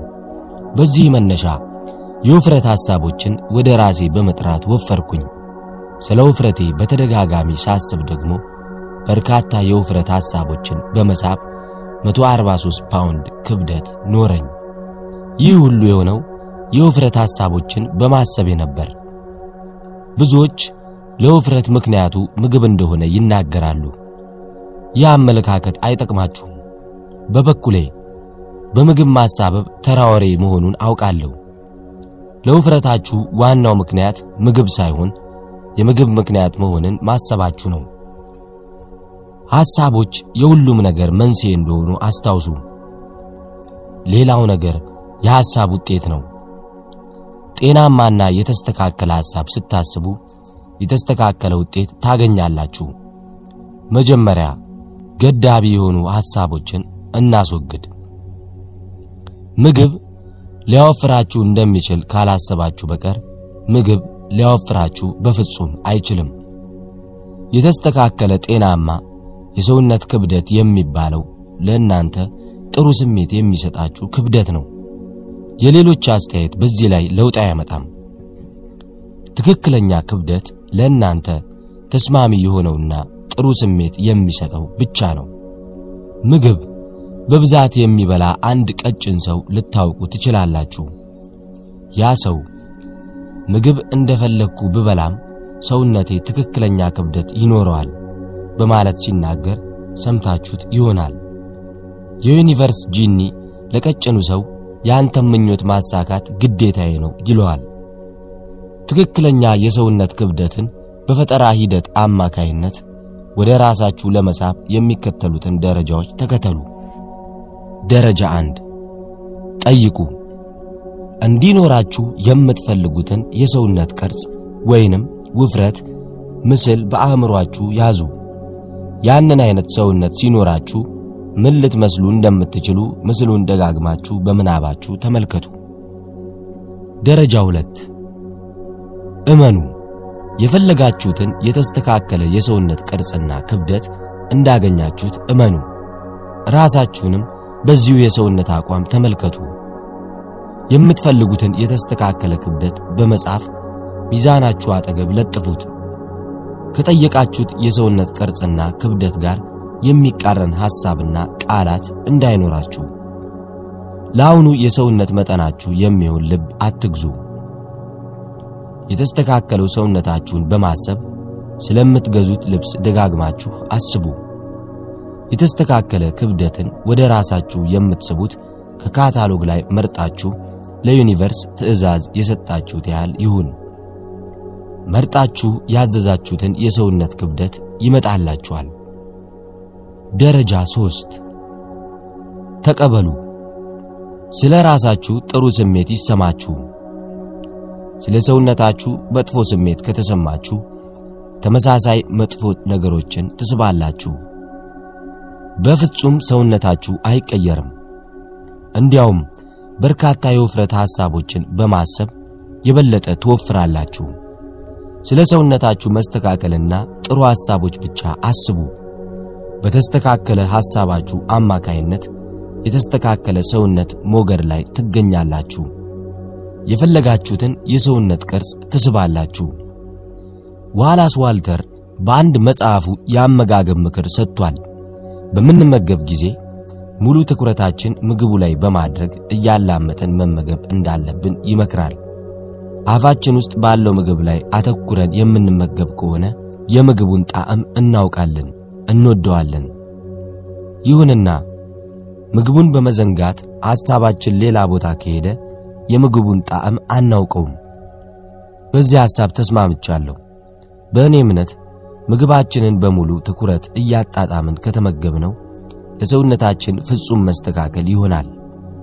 በመጨረሻም ስለ ራሴ የሰውነት ክብደት ልናገር። አሁን የተመጣጠነ ቅርጽና 116 ፓውንድ ክብደት ያለው ሰውነት አለኝ።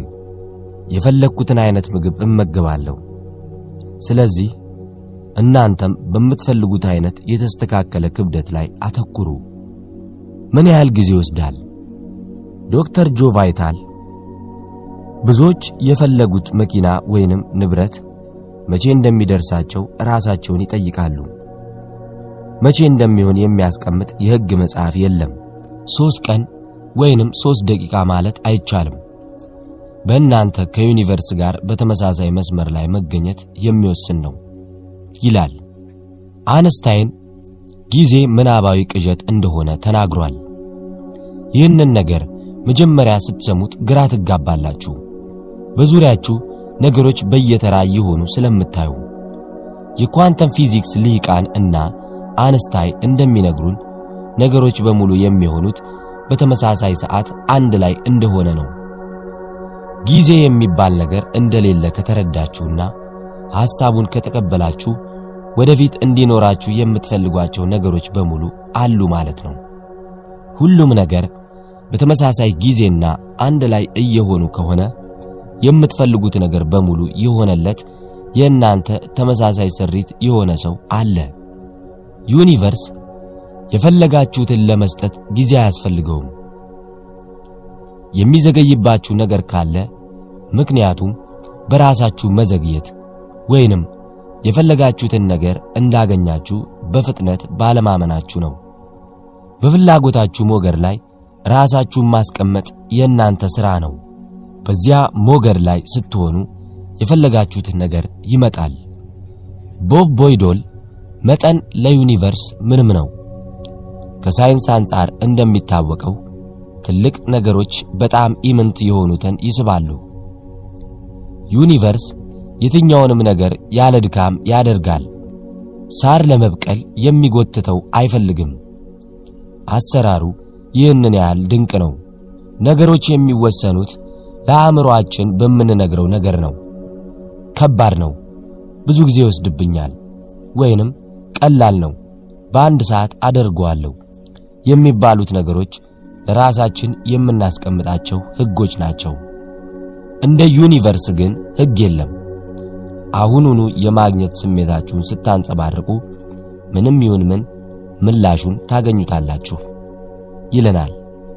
በአጠቃላይ ለዩኒቨርስ ጊዜና መጠን የሚባል ነገር ፈጽሞ የለም። አንድ ዶላር መሳብ አንድ ሚሊዮን ዶላር ከመሳብ እኩል ቀላል ነው። ሊዘገይ ወይንም ሊፈጥን የሚችለው በእናንተ ሐሳብ ተመርቶ ነው። አንድ ዶላር መሳብ ቀላል፣ ሚሊዮን ዶላር መሳብ ደግሞ ከባድ እንደሆነ ስለምታስቡ ነው።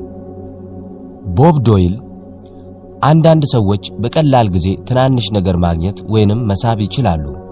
ከቀላል ነገር ለምሳሌ አንድ ሲኒ ቡና ጀምሮ የሚባለው ለዚህ ነው። ዛሬ አንድ ሲኒ ቡና ለመሳብ አተኩሩ ይለናል። ቦብ ፕሮክተር ደግሞ ብዙ ጊዜ ያላገኛችሁትን ሰው ምስል እዩ። ወዲያው ሌላ ሰው ስለዚያ ሰው ያናግራችኋል። ከዚያም ያ ሰው በስልክ ወይንም በደብዳቤ ያናግራችኋል ይለናል። ከትንሽ ነገር መጀመር የስበት ሕግን በተግባር ለመማር ጥሩ አማራጭ ነው። ሚስጥሩ ፊልምን ተመልክቶ ከትንሽ ነገር ስለጀመረ አንድ ወጣት እነግራችኋለሁ። በአእምሮ የአንድ ላባ ምስል አስቀመጠ። ላባው የተለየ ምልክት እንዳለው አመነ። በስበት ሕግ በምናቡ ያየውን ላባ በውን እንደሚያየው እርግጠኛ ሆኗል። ከሁለት ቀናት በኋላ ኒውዮርክ በሚገኝ አንድ ሕንፃ መግቢያ ላይ ሳለ ወጣቱ አጎንብሶ አየ። በምናቡ ያስቀመጠው ምስል በእውን የሚገልጽ ላባ እግሩ ስር ተቀምጧል። በዚያ ቅጽበት ወጣቱ የስህበት ሕግ እንደሚሠራ ለራሱ አረጋገጠ። የአእምሮን ኃይል ከተረዳው በኋላ ትላልቅ ነገሮችን ወደ መሳብ ተሸጋግሯል። ዴቪድ ሽሪመር የተባለ የኢንቨስትመንት አሰልጣኝ መምህርና የጤና ባለሙያ እንዲህ ይላል። ሰዎች የፈለግኩትን የመኪና ማቆሚያ ቦታ ዘወትር በማግኘቴ ይገረማሉ። ሚስጥሩን ካወቅኩ በኋላ 95 ከመቶ ያህል በምናቤ የሳልኩት የመኪና ማቆሚያ ቦታ ላይ በቀጥታ ሄጄ ባዶ ስለማገኘው አቆማለሁ። አምስት ከመቶ የሚሆነው ደግሞ ቦታው ላይ የነበሩት መኪኖች እስኪነሱ አንድ ደቂቃ ያህል የቆምኩበት አጋጣሚ ነበር። ሁልጊዜ ይህንን አደርጋለሁ። የፈለግኩትን የመኪና ማቆሚያ ስፍራ ሁልጊዜ አገኛለሁ የሚል ሰው ሁልጊዜ ያንን ያገኛል። ይህ ሰው የፈለገውን ነገር ይጠብቃል። እናንተም ትልቅ ነገር ለማግኘት እርግጠኛ ሆናችሁ ስትጠብቁ ሕይወታችሁን ከወዲሁ ትፈጥራላችሁ። የራሳችሁን ቀን ከወዲሁ ፍጠሩ። የስበት ሕግ ተጠቅማችሁ መላው ሕይወታችሁን ከወዲሁ ቀድማችሁ መፍጠር ትችላላችሁ። ዛሬ ግን እንደምታደርጉ ቀድማችሁ ጻፉ። ለበርካቶች የስበት ሕግን ያስተማረው ፕሬንቲስ ሙልፎርድ ቀናችሁን ቀድማችሁ ማሰብ ጠቃሚ እንደሆነ ይናገራል። ፕሬንቲስ ሙልፎርድ ለራሳችሁ ዛሬ አስደናቂ ጉብኝት አደርጋለሁ በማለት ስትናገሩ ከሰውነታችሁ የሚቀድም ኃይል በመላክ ጉብኝታችሁን አስደናቂ እያደረገ ይጠብቃችኋል። በተቃራኒው መጥፎ ሁኔታ እንደሚገጥማችሁ ስትናገሩ ከፊታችሁ ቀድሞ መጥፎ ነገር ያዘጋጅላችኋል። ሐሳቦቻችን ሁልጊዜ ከፊት ቀድመው መጥፎ ወይንም ጥሩ ነገር እያዘጋጁ ይሰራሉ ይለናል። ፕሬንቲስ ሙልፎርድ ይህንን መልእክት ያስተላለፈው በ1870ዎቹ ነበር። አስደናቂ ግንባር ቀደም ሰው። ቀናችሁን ቀድማችሁ ማሰብ ጥሩ ነው። አንዳንዴ ካሰባችሁት የሚቃረን ገጠመኝ ከተፈጠረባችሁ ምክንያቱ የእናንተ መጣደፍና መቻኮል ነው። ችኮላና መጣደፍ ከማርፈድ ፍርሃት የሚመጣ ሐሳብ ነው። ከተጣደፋችሁ ከፊታችሁ የምታዘጋጁት ነገር ተጨማሪ ጥድፊያ ይሆናል። በምትጣደፉ ጊዜ የስበት ሕግ መንገድ ላይ ብዙ መጥፎ ነገር ያስቀምጣል። በጥድፊያ ወቅት ቆም ብላችሁ ራሳችሁን ከጥድፊያ ሞገድ ላይ አስወጡ። ራሳችሁን ቀይሩ። ካልሆነ ግን መጥፎ ነገሮችን ወደ ራሳችሁ ትስባላችሁ። በምዕራቡ ዓለም ብዙ ሰዎች ከጊዜ ጋር ሲሽቀዳደሙ ወይንም ጊዜ የለኝም ሲሉ ይደመጣሉ። አንድ ሰው ጊዜ የለኝም ሲል የስበት ሕግ ያንኑ ይመልስለታል። እናንተ ግን ከበቂ በላይ ጊዜ አለኝ በማለት ሕይወታችሁን ቀይሩ በሐሳባችሁ የወደፊት ሕይወታችሁ ምን ሊመስል እንደሚችል ከወዲሁ አስቀምጡ። ይህንን ተግባር ዕለታዊ ልምድ አድርጉት። የምትፈልጉትን ነገር ቀድማችሁ በማሰብ የዩኒቨርስን ኃይል ከወዲሁ ትልካላችሁ። ሕይወታችሁንም እንደ ፍላጎታችሁ ትፈጥራላችሁ። ኃያሉ ሂደት ዶክተር ጆ ቫይታል ብዙዎች አሁን ባሉበት የኑሮ ሁኔታ ውስጥ እንደታሰሩ ይሰማቸዋል። የአሁኑ ሁኔታችሁ የአሁኑ እውነታ ብቻ ሲሆን ሚስጥሩን መጠቀም ስትጀምሩ አሁን ያላችሁበትን እውነታ መቀየር ትጀምራላችሁ። የአሁኑ የሕይወት ሁኔታችሁ ስታስቧቸው የነበሩ ሐሳቦቻችሁ ውጤት ነው።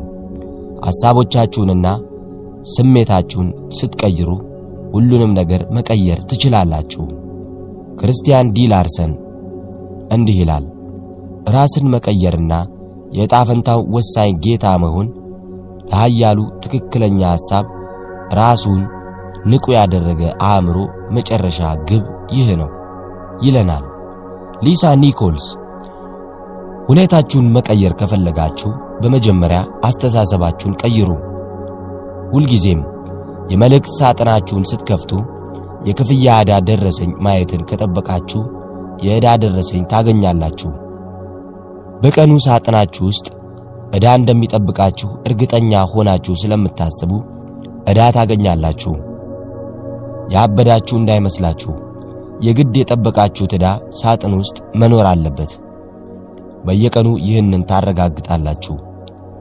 የዕዳ ደረሰኝ ይኖር ይሆን? አዎ። ዕዳ ሁልጊዜ የሚጠብቃችሁ የስበት ሕግ ለእናንተ ሐሳብ ታዛዥ ስለሆነ ነው። ለራሳችሁ አንድ ውለታ ዋሉ።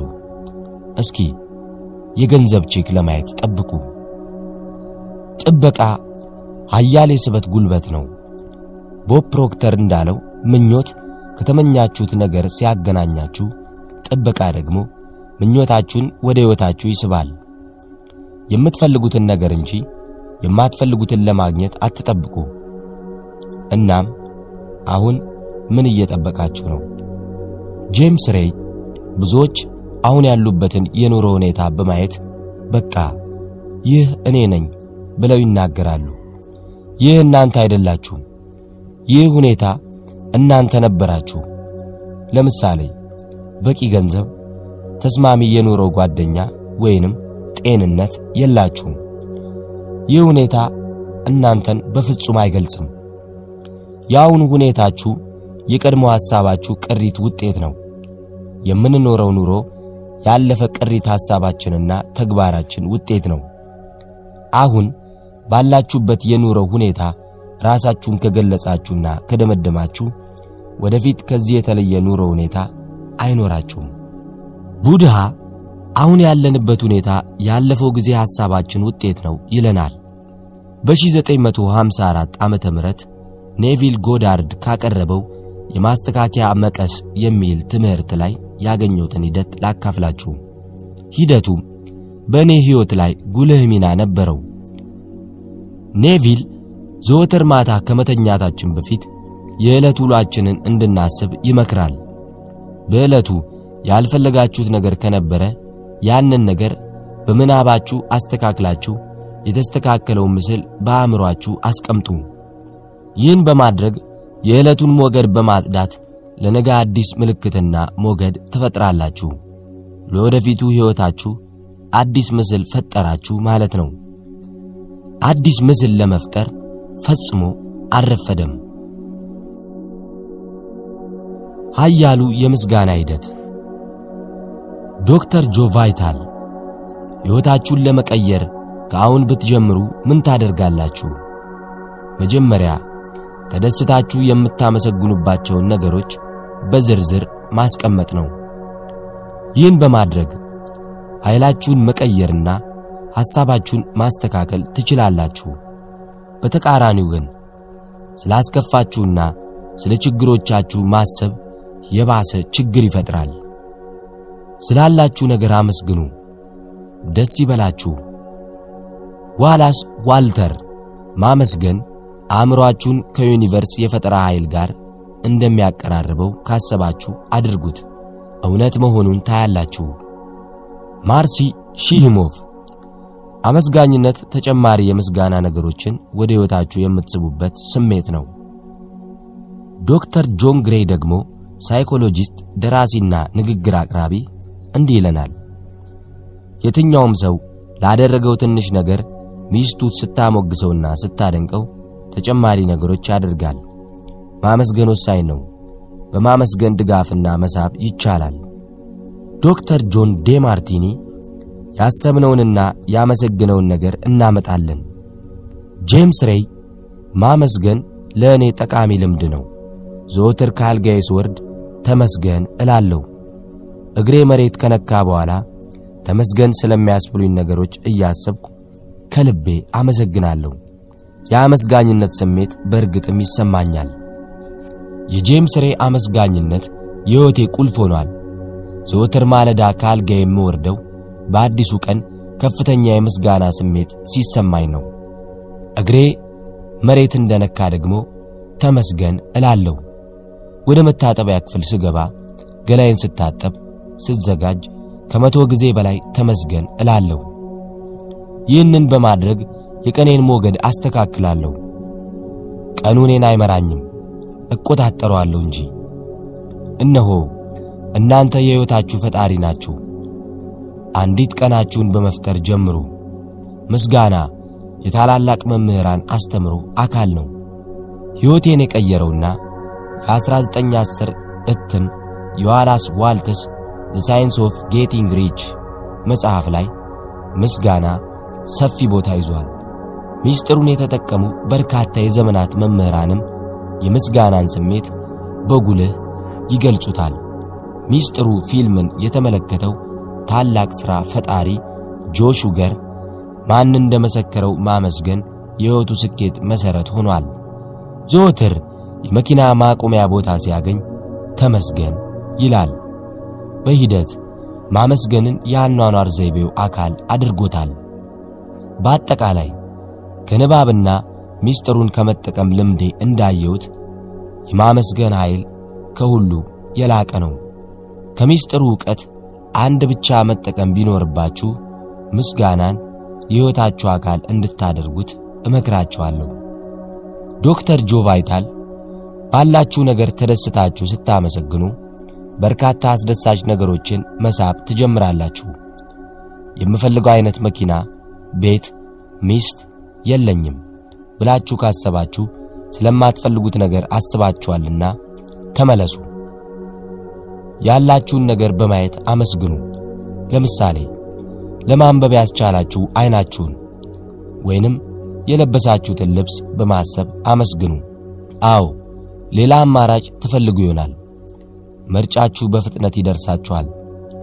ባላችሁ ነገር ከተደሰታችሁ ዋላስ ዋትለር ደግሞ ሕይወታችሁን በሌላ መንገድ ያስተካክሉ ሰዎች ምስጋና በማጣት ብቻ ድሃ ናቸው ይለናል። ባላችሁ ነገር ካልተደሰታችሁ ሌላ አስደሳች ነገር መሳብ አትችሉም። ምክንያቱም በምትለቁት ያለመደሰት ስሜት የምትስቡት አሉታዊ ነገሮችን ነው። እንደ ቅናት፣ ስስት፣ አለመርካት ባሉ ስሜቶች የፈለጋችሁትን ነገር ወደ ራሳችሁ ማምጣት አትችሉም። ባላችሁ መኪና ደስተኛ ሳትሆኑ አዲስ መኪና ብትፈልጉ ከውስጣችሁ የምትለቁት ሞገድ ደስተኛ አለመሆን እንደሆነ እወቁ። አሁኑኑ ባላችሁ ነገር ተደሰቱ። የምስጋና ስሜት ሲሰማችሁ የበለጠ አስደሳችና ተመስገን የሚያስብሉ ነገሮችን ትስባላችሁ። ማመስገን ስትጀምሩ የስበት ሕግ ተመሳሳይ አስደሳች ነገሮችን ወደ እናንተ ይልካል። ራሳችሁን ከምስጋና ሞገድ ጋር በማጣመራችሁ ጥሩ ነገሮች በሙሉ ወደ እናንተ ይመጣሉ። ዋላስ ዋትልስ እንዲህ ይላል፣ ዕለታዊ የማመስገን ልምድ ሀብትን ወደ እናንተ የሚያስተላልፍ ቱቦ ነው።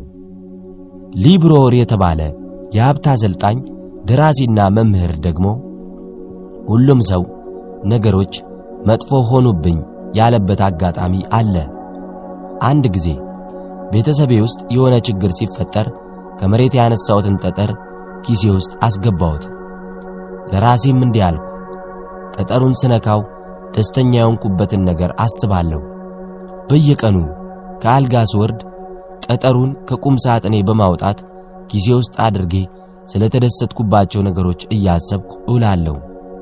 ማታ ደግሞ ከኪሴ አውጥቼ አስቀምጠዋለሁ። ከዚህ ጋር አንድ ገጠመኝ አለኝ። አንድ ቀን አንድ ደቡብ አፍሪካዊ ሰው ጠጠሯ ስትወድቅብኝ አይቶ ምን እንደሆነች ጠየቀኝ። የጠጠሩን ታሪክ ስነግረው ሰውየው የምስጋና ጠጠር አለው። ከሁለት ሳምንት በኋላ ሰውየው በላከልኝ ኢሜል ልጁ በአደገኛ ሄፒታይተስ ሕመም ተይዞ ሊሞትበት እንደሆነ ነግሮኝ ሦስት የምስጋና ጠጠሮች ልትልክልኝ ትችላለህ ሲል ጠየቀኝ። ከመሬት ያነሳሁት ተራ ጠጠር ቢሆንም እሺ አልኩት። ጠጠሮቹ ልዩ እንደሆኑለት ከወራጅ ምንጭ ውስጥ ሦስት በማንሳት ላኩለት። ከአራት ወር በኋላ ጻፈልኝ። ልጄ ተሽሎታል፣ በጣም ደህና ሆኗል አለኝ። ሌላ ማወቅ ያለብህ ነገር አለ።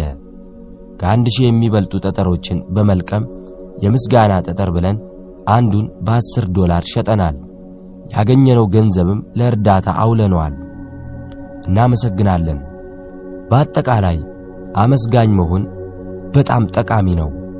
ታላቁ ሳይንቲስት አልበርት አንስታይን ስለ ጊዜ ቦታና ስበት ያለውን አመለካከት የቀየረ ምሁር ነው። የእርሱን የድህነት ታሪክ ስታስቡ ለዚህ ስኬት ሊበቃ መቻሉን ትጠራጠራላችሁ። ይሁንና ሚስጥሩን ገብቶት ነበር። በየቀኑ ተመስገን ይል ነበር።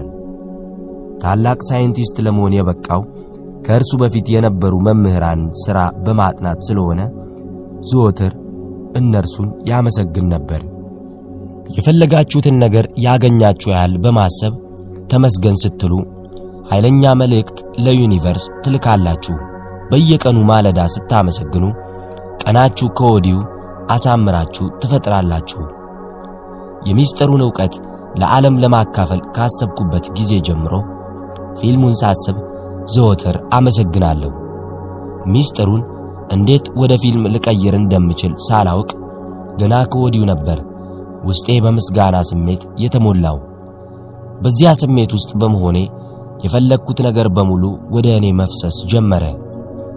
የሚስጥሩ ፊልም ቡድናችን ከተፈጠረ በኋላ የበለጠ ማመስገን ቀጠልን። ምስጋና ዕለታዊ ተግባራችን ሆነ።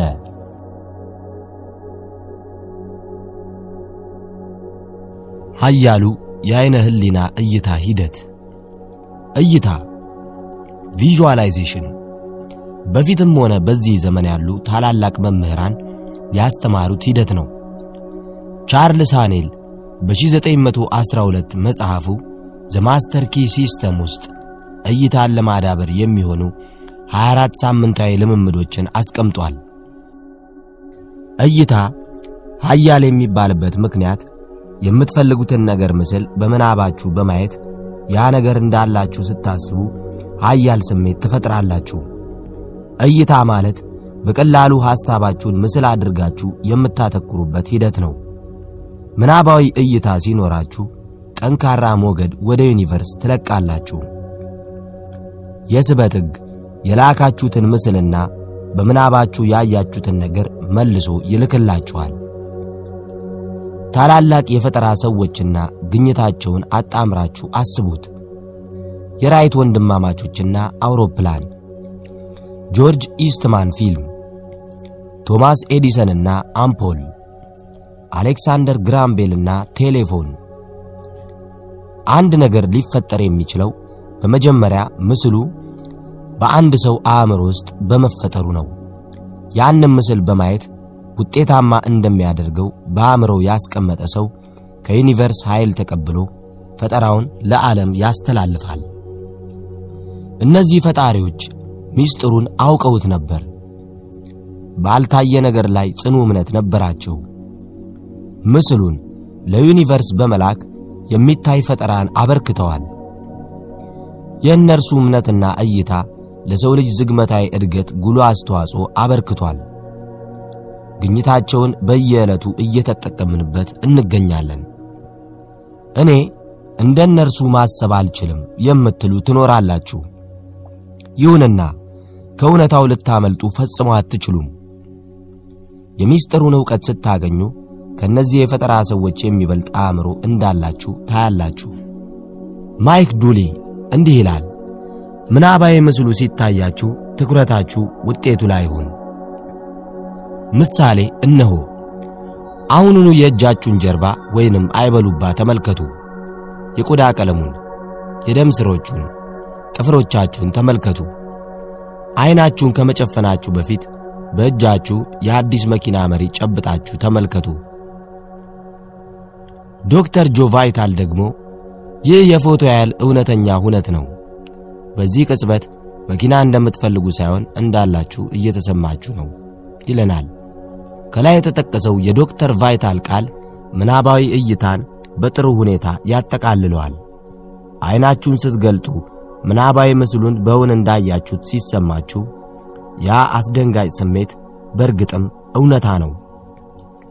መኪናውን እንደምትፈልጉት ሳይሆን እንዳገኛችሁት የተሰማችሁ ራሳችሁን በእውኑ የፈጠራ መስክ ላይ አስተካክላችሁ ስላስቀመጣችሁ ነው። በዚያ መስክ ላይ ሳላችሁ ደግሞ ሁሉም ነገር አላችሁ። ያ ስሜት ሲሰማችሁ ታውቁታላችሁ። ጃክ ካንፊልድ ስበትን የሚፈጥረው ስሜት ነው፣ ሐሳብ ወይንም ምስል ብቻውን አይደለም። ሰዎች ጥሩ ካሰብኩ ወይንም የሚበቃኝን በምናቤ ካየሁ በቂ ነው ይላሉ።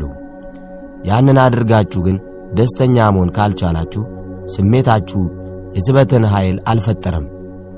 ቦብ ዶይል ራሳችሁን በዚያ መኪና ውስጥ እንዳስቀመጣችሁ አድርጋችሁ አስባችኋል። ይህ መኪና ቢኖረኝ አላላችሁም። ምክንያቱም ይህ ስሜት የወደፊቱን እንጂ የአሁኑን አያሳይም። ማይክል በርናርድ ቤክዊዝ ይህ ስሜትና ውስጣዊ እይታችሁ የዩኒቨርስ ኃይል የሚገባበት የተከፈተ በር ይሆናል። አሌክሳንደር ግራም ቤል ደግሞ ይህ ኃይል ምን እንደሆነ መናገር አልችልም፣ መኖሩን ግን እርግጠኛ ነኝ። ማይክ ዱሊ በበኩሉ እንዴት የሚለው ነገር የዩኒቨርስ ድርሻ ነው።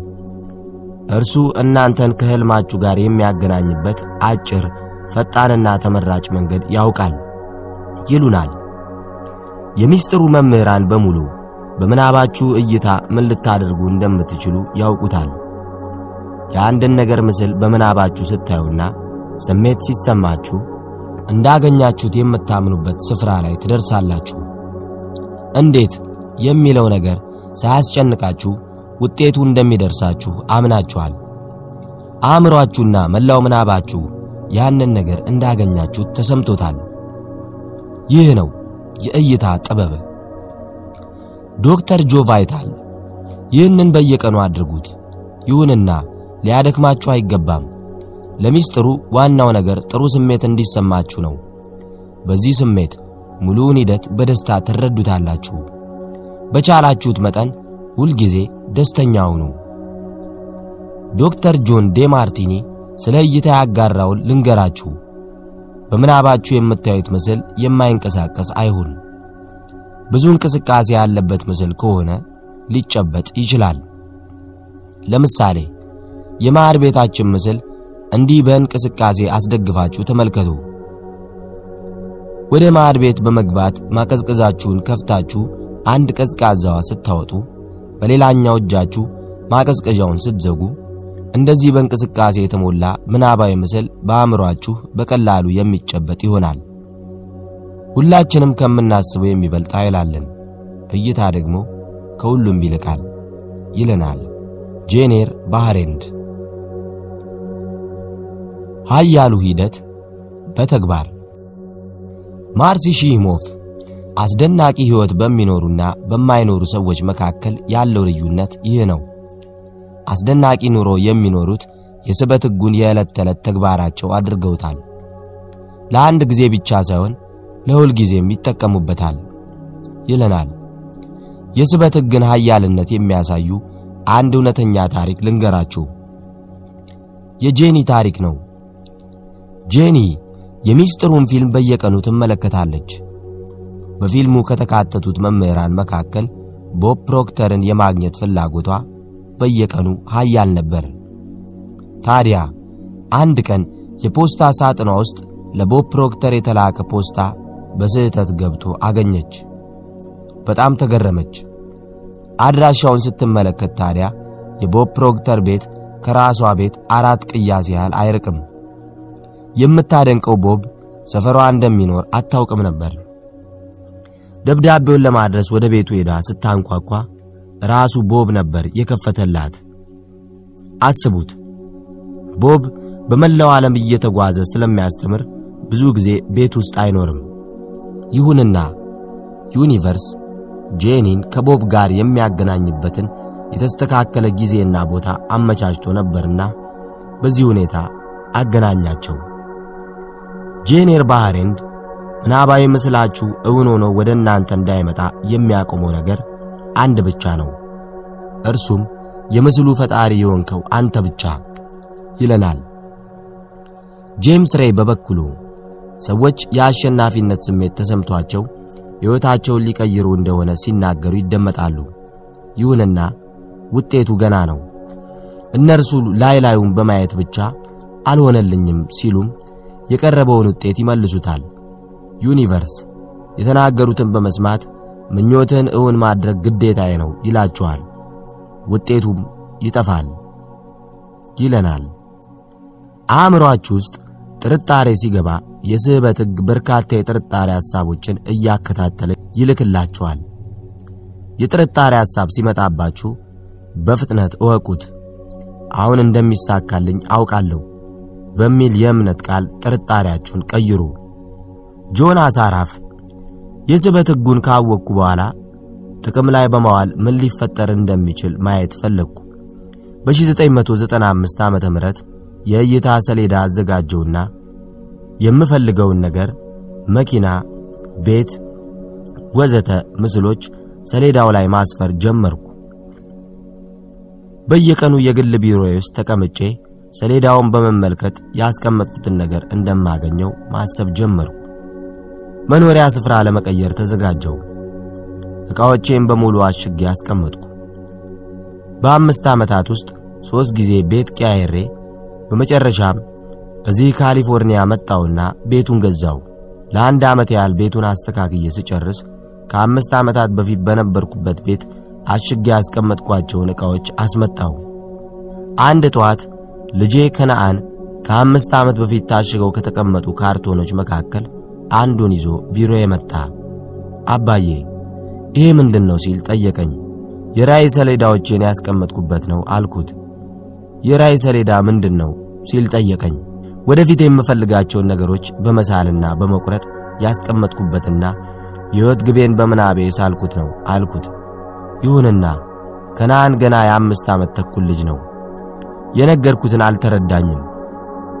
የካርቶኑን እሽግ በመክፈት ማሳየት ጀመርኩ። አንዱ የራእይ ሰሌዳ ላይ ከአምስት ዓመታት በፊት በምናቤ ያየሁትን የመኖሪያ ቤት ምስል አስፈሬበት ነበር። አገኘሁት። በጣም ደነገጥኩ። የምኖርበት ቤት ሰሌዳው ላይ አስቀመጥኩት ሆናል። ሳላውቀው የሕልሜን ቤት ገዝቼና አስተካክየው እየኖርኩበት ነበር። በስሜት አለቀስኩ። ከነአን ለምን ታለቅሳለህ አለኝ። በመጨረሻም የስበት ሕግ እንዴት እንደሚሠራና የምናባዊ እይታን ታላቅ ኃይል ተረዳው። ያነበብኩትና ሕይወቴን የመራውበት ኩባንያዎችን የገነባውበት ምስጢር ዛሬ ደግሞ የምፈልገውን ቤት እንዳገኝ አደረገኝ። ያውም ሳላውቀው ስል መለስኩለት። ምናባዊ እይታ ሁሉም ነገር ነው። የሕይወታችንን መጻኢ ነገሮች የምናይበት ቅድመ እይታ ነው። አልበርት አንስታይን ደግሞ ምናባዊ እይታ ሁሉ ነገር ነው፣ የሕይወታችንን መጻኢ ነገሮች የምናይበት ቅድመ እይታ ነው ይለናል። እናንተም እንደ ጆን አስራፍ የራእይ ሰሌዳ በመጠቀም የምትፈልጉትን ነገር ምስል አስቀምጡ። በየቀኑ ሰሌዳውን እዩት። ያንን መሻታችሁን እንዳገኛችሁ ሲሰማችሁ ስዕሉን በማውረድ በሌላ ስዕል ተኩት። ይህ ዘዴ ለልጆች የስህበት ሕግ ማስተማሪያ መንገድ ሊሆን ይችላል። መምህራንና ወላጆችም ይህንን ስልት ሊጠቀሙበት እንደሚችሉ አምናለሁ። የምናባዊ እይታን ኃይል የሚያሳይ አንድ ምሳሌ እናቴ አዲስ መኖሪያ ቤት የገዛችበት ሁኔታ ነው። ከእናቴ ውጪ በርካታ ሰዎች ቤቱን ለመግዛት ጥያቄ አቅርበው ነበር። እናቴ ቤቱን የራሷ ለማድረግ ሚስጥሩን ለመጠቀም ወሰነች። ስሟንና የአዲሱን ቤት አድራሻ ደጋግማ ጻፈችው። ቤቱ የራሷ እንደሆነ እስኪሰማት መጻፏን ቀጠለች። ከዚያም በአዲሱ ቤት የዕቃዎቿን አቀማመጥ በምናቧ ማየት ጀመረች። በሰዓታት ውስጥ ስልክ ተደወለላት። ቤቱን ለመግዛት ያቀረበችውን ጥያቄ እንደተቀበሉት ነገሯት። አስገራሚ ነበር። ይሁንና እናቴ ቀድማ ቤቱ የራሷ እንደሆነ ስላመነች ማግኘቷ ብዙም አላስገረማትም። በእርግጥም እናቴ ሻምፒዮን ነች። ጃክ ካንፊልድ እንዲህ ይላል፣ ምን እንደምትፈልጉ ወስኑ፣ እንዳገኛችሁትና እንደሚገባችሁም እመኑ። ለደቂቃዎች አይኖቻችሁን በመጨፈን ያንን ነገር እንዳገኛችሁት በምናባችሁ ተመልከቱ። ከዚያም ይህንን መልእክት ለዩኒቨርስ ላኩ። ዩኒቨርስ እይታችሁን እውን ሊያደርገው እንደሚችል እምነት ይኑራችሁ ይለናል። ሚስጥሩን ለገንዘብ መጠቀም አእምሮ ያሰበውን ነገር በሙሉ ያሳካል ይለናል ክሌመንት ስቶን። ጃክ ካንፊልድ በበኩሉ ሚስጥሩ ለእኔ በእርግጥም ሕይወት ቀያሪ ነበር። ያሳደገኝ አባቴ እጅግ በጣም ተቃዋሚ ነበር። በተለይ ሀብታሞች ከሌሎች ጋር በመዝረፍ የሚበለጽጉ እንደሆኑ ደጋግሞ ስለሚነግረኝ የሀብታም ገንዘብ ከሌላ ሰው የተሰረቀ እንደሆነ አምኜ ነበር ያደግኩት። ገንዘብ ካለ መጥፎ ሰው ትሆናለህ። ገንዘብ ከዛፍ ላይ አይሸመጠጥም።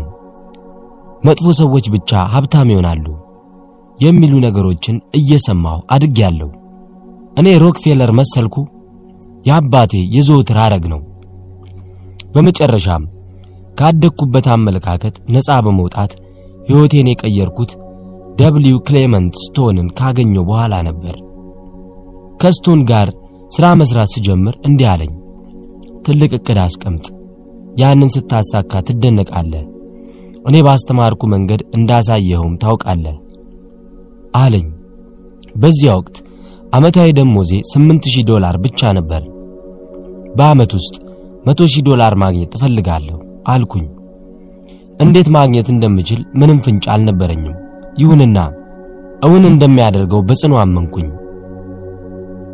ዘወትር ዓይኔን ጨፍኜ በምናቤ የሚታየኝ 100000 ዶላር ነበር። የመኝታ ቤቴ ኮርኒስ ላይ የ100000 ዶላር ኖት ለጥፌ ዘወትር ከእንቅልፌ ስነቃ መጀመሪያ የማየው ያንን ነበር። ለመጀመሪያ ሰላሳ ቀናት ምንም አዲስ ነገር አላየሁም። ከአራት ሳምንታት በኋላ የመቶ ሺህ ዶላር ሐሳብ አገኘሁ። ለህትመት የተዘጋጀ መጽሐፍ ነበረኝ። አራት መቶ ሺህ ኮፒ በማሳተም በሩብ ዶላር ብሸጠው መቶ ሺህ ዶላር አገኛለሁ የሚል ሐሳብ መጣልኝ። የመጽሐፉ ረቂቅ እያለ ሐሳቡ አልታየኝም ነበር። አራት መቶ ሺህ ኮፒ መጽሐፍ እንዴት መሸጥ እንደምችል አላውቅም ነበር። በመቀጠል ሱፐርማርኬት ውስጥ ሚሊዮን ጊዜ ደጋግሜ ያየሁትን የናሽናል ኢንኳይረር መጽሔት ጀርባ አየሁ። አንባቢዎች ስለ መጽሐፌ ካወቁ አራት መቶ ሺህ ኮፒ ሊገዙኝ ይችላሉ ስላሰብኩ ከስድስት ሳምንታት በኋላ ኒውዮርክ በሚገኘው ሃንተር ኮሌጅ ተገኝቼ ለስድስት መቶ መምህራን ንግግር አደረግኩ። ከመድረክ ስወርድ አንዲት ሴት ቀርባኝ ጥሩ ንግግር ነው ቃለ መጠይቅ ላድርግልህ በማለት የአድራሻ ካርዷን ሰጠችኝ። ሴትዮዋ የናሽናል ኢንኳይረር መጽሔት የትርፍ ጊዜ ጸሐፊ ነች። ከዚያ በኋላ ሁሉም ነገር እንደሚሳካ ተሰማኝ። ጽሑፉ መጽሔቱ ላይ ወጣ። የመጽሐፌ ሽያጭ አስገራሚ ሆነ። መናገር የፈለግኩት ያቺን ሴት ጨምሮ የምፈልገውን ነገር በሙሉ ወደ ሕይወቴ መሳብ እንደቻልኩ ነው። በዚያው ዓመት አራት መቶ ሺህ ኮፒ ሳይሆን ዘጠና ሁለት ሺህ ኮፒ ብቻ ነበር የሸጥኩት። ይሁንና አልሆነም የሚል ሐሳብ አልታየኝም። ከዚህ ይልቅ አስደሳች ነው የሚል ነገር ነበር የተናገርነው። በዚያ ወቅት ሚስቴ እንዲህ አለችኝ፣ ሚስጥሩ ለመቶ ሺህ ዶላር ከሠራ ለምን አንድ ሚሊዮን ዶላር ለመሳብ አንሞክርም አለችኝ። በዚያውም ሞከርን። አሳታሚም ለቀጣዩ መጽሐፌ የክፍያ ቼክ ላከልኝ። ከፊርማው ጎን የፈገግታ ምልክት አስቀምጦ የላከልኝ ቼክ አንድ ሚሊዮን ዶላር ቼክ ሲሆን ያን ያህል መጠን ያለው ቼክ ለመጀመሪያ ጊዜ መፈረሙ ነበር። ሚስጥሩን ያረጋገጥኩት በሙከራ ሲሆን በራሴ ተሞክሮ አውቄዋለሁ። ሚስጥሩ በትክክልም ይሰራል። እነሆ አሁን የምኖረው የዕለት ተዕለት ሕይወቴ ምስክር ነው። የሚስጥሩ ዕውቀት ሲኖራችሁና የስበት ሕጉ ሲገባችሁ የፈለጋችሁትን ነገር መሳብ ትችላላችሁ። ገንዘብ ለመሳብ ሙሉ ትኩረታችሁ በሀብት ላይ ይሁን። በቂ ገንዘብ ስለማግኘት እንጂ ስለመቸገር አታስቡ። የተትረፈረፈ ሀብት በምናባችሁ ስታዩ በቂ ሀብትን ትስባላችሁ። የጃክ ታሪክ ለሚስጥሩ ቡድን አነቃቂ ይሆናል።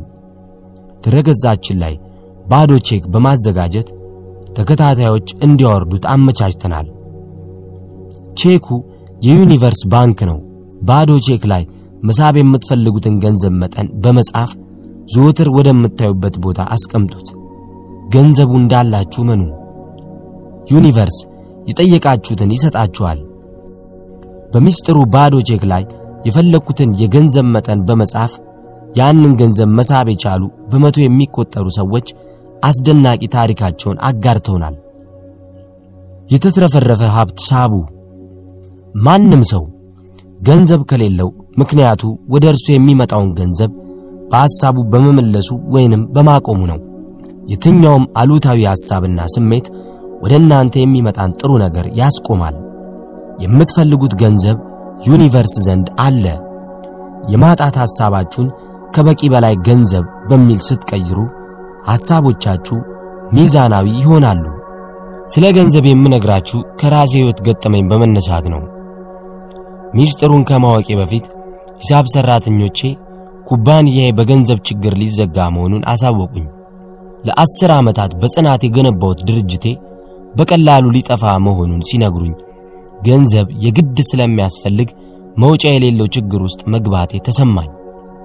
በዚያ ወቅት ሚስጥሩን አገኘሁ። አስተሳሰቤን በመቀየር የግል ሕይወቴን ብቻ ሳይሆን የኩባንያዬን ሕልውና ቀየርኩ። ሂሳብ ሰራተኞቼ ዘወትር ስጋትን ሲያስቡ፣ እኔ ግን መትረፍረፍን አሰብኩ። ዩኒቨርስ የጠየቅኩትን ሰጠኝ። ጥርጣሬ በሚሰማኝ ጊዜ በፍጥነት ሐሳቤን እየቀየርኩ ሞገዴን በማስተካከል የፈለግኩትን ገንዘብ አገኘሁ።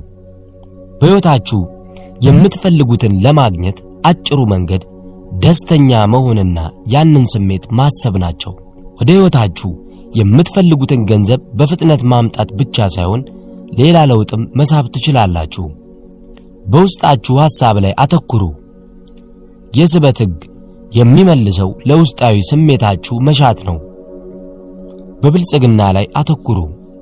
ዶክተር ጆ ቫይታል የብዙዎች ጥያቄ እንዴት ገንዘብ፣ ሀብት፣ ብልጽግናን ወደ ሕይወቴ መሳብ እችላለሁ? እንዴት የገንዘብ ዕዳዬን እከፍላለሁ? በሥራዬ ከሚከፈለኝ ገንዘብ በላይ እንዴት ላግኝ የሚል ይመስለኛል። ፈልጉት። በሚስጥር ውስጥ ደጋግመን ያወራንበት አንዱ ነገር የእናንተ ሥራ የምትፈልጉትን ነገር ከዩኒቨርስ ካታሎግ ላይ ማዘዝ ብቻ ነው። በሰላሳ ቀናት ውስጥ 25000 ዶላር እፈልጋለሁ ማለት አለባችሁ። የተናገራችሁትን ነገር እመኑ። ከዚህ በፊት የገቢ መንገዳችሁ ስራችሁ ብቻ እንደሆነ የምታስቡ ከነበረ ያንን ሐሳብ በፍጥነት አስወግዱ። እንዲህ አይነት ሐሳብ አይጠቅምም። ዩኒቨርስ ውስጥ የተትረፈረፈ ገንዘብ ለእናንተ እንዳለ እወቁ። እንዴት ያ ገንዘብ ወደ እናንተ ሊመጣ እንደሚችል ማወቅ የእናንተ ሥራ አይደለም። መጠየቅ፣ ማመን፣ መቀበል እንዲሁም ሁልጊዜ ደስተኛ መሆን የእናንተ ድርሻ ነው። እንዴት ገንዘቡ ሊመጣ እንደሚችል ለዩኒቨርስ መተው አለባችሁ። ቦብ ፕሮክተር እንዲህ ይላል፣ የብዙ ሰዎች ግብ ከዕዳ መውጣት ነው። ይህ ደግሞ ሁልጊዜ በዕዳ ተዘፍቃችሁ እንድትቆዩ ያደርጋል። ስለ ዕዳ የምታስቡ ከሆነ ዕዳ ትስባላችሁ። ፈጣን የዕዳ መክፈያ ፕሮግራም አዘጋጅታችሁ ሙሉ በሙሉ በብልጽግና ላይ አተኩሩ ይለናል። የዕዳ ክምር ካለ ወይንም ካለባችሁ ዘወትር ስለ እርሱ በማሰብ ተጨማሪ ዕዳ ትስባላችሁ።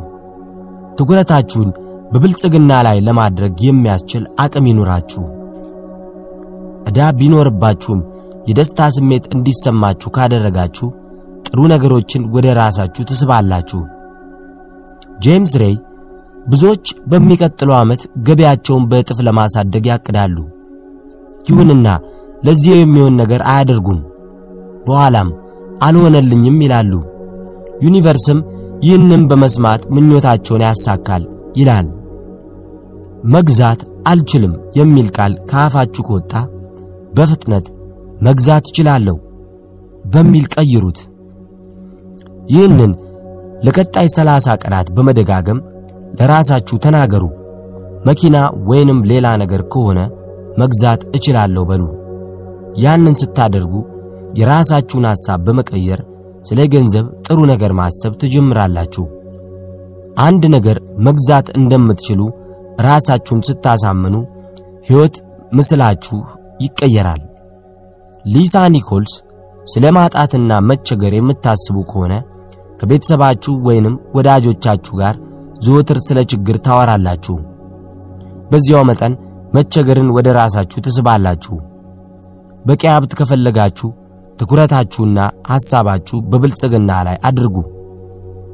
ቻርልስ ፊልሞር የሚታይ ሀብት የምታገኙት መንፈሳዊ አቅም ፈጽሞ አያልቅም። ሁልጊዜ በውስጣችሁ ሆኖ የፈለጋችሁትን ያሟላል ይሉናል። እነሆ አሁን ምስጢሩን ስላወቃችሁ የምታዩት ሀብታም ሰው ሀብታም ሊሆን የቻለው በቋሚነት ስለ ብልጽግና እንጂ ስለ ማጣት ባለማሰብ መሆኑን ልብ በሉ። ባለጸጎች ሙሉ ሐሳባቸውን በሀብት ላይ በማድረጋቸው ዩኒቨርስ ያንን ሰጥቷቸዋል። የእነርሱን አይነት ሀብት እናንተም ማግኘት ትችላላችሁ።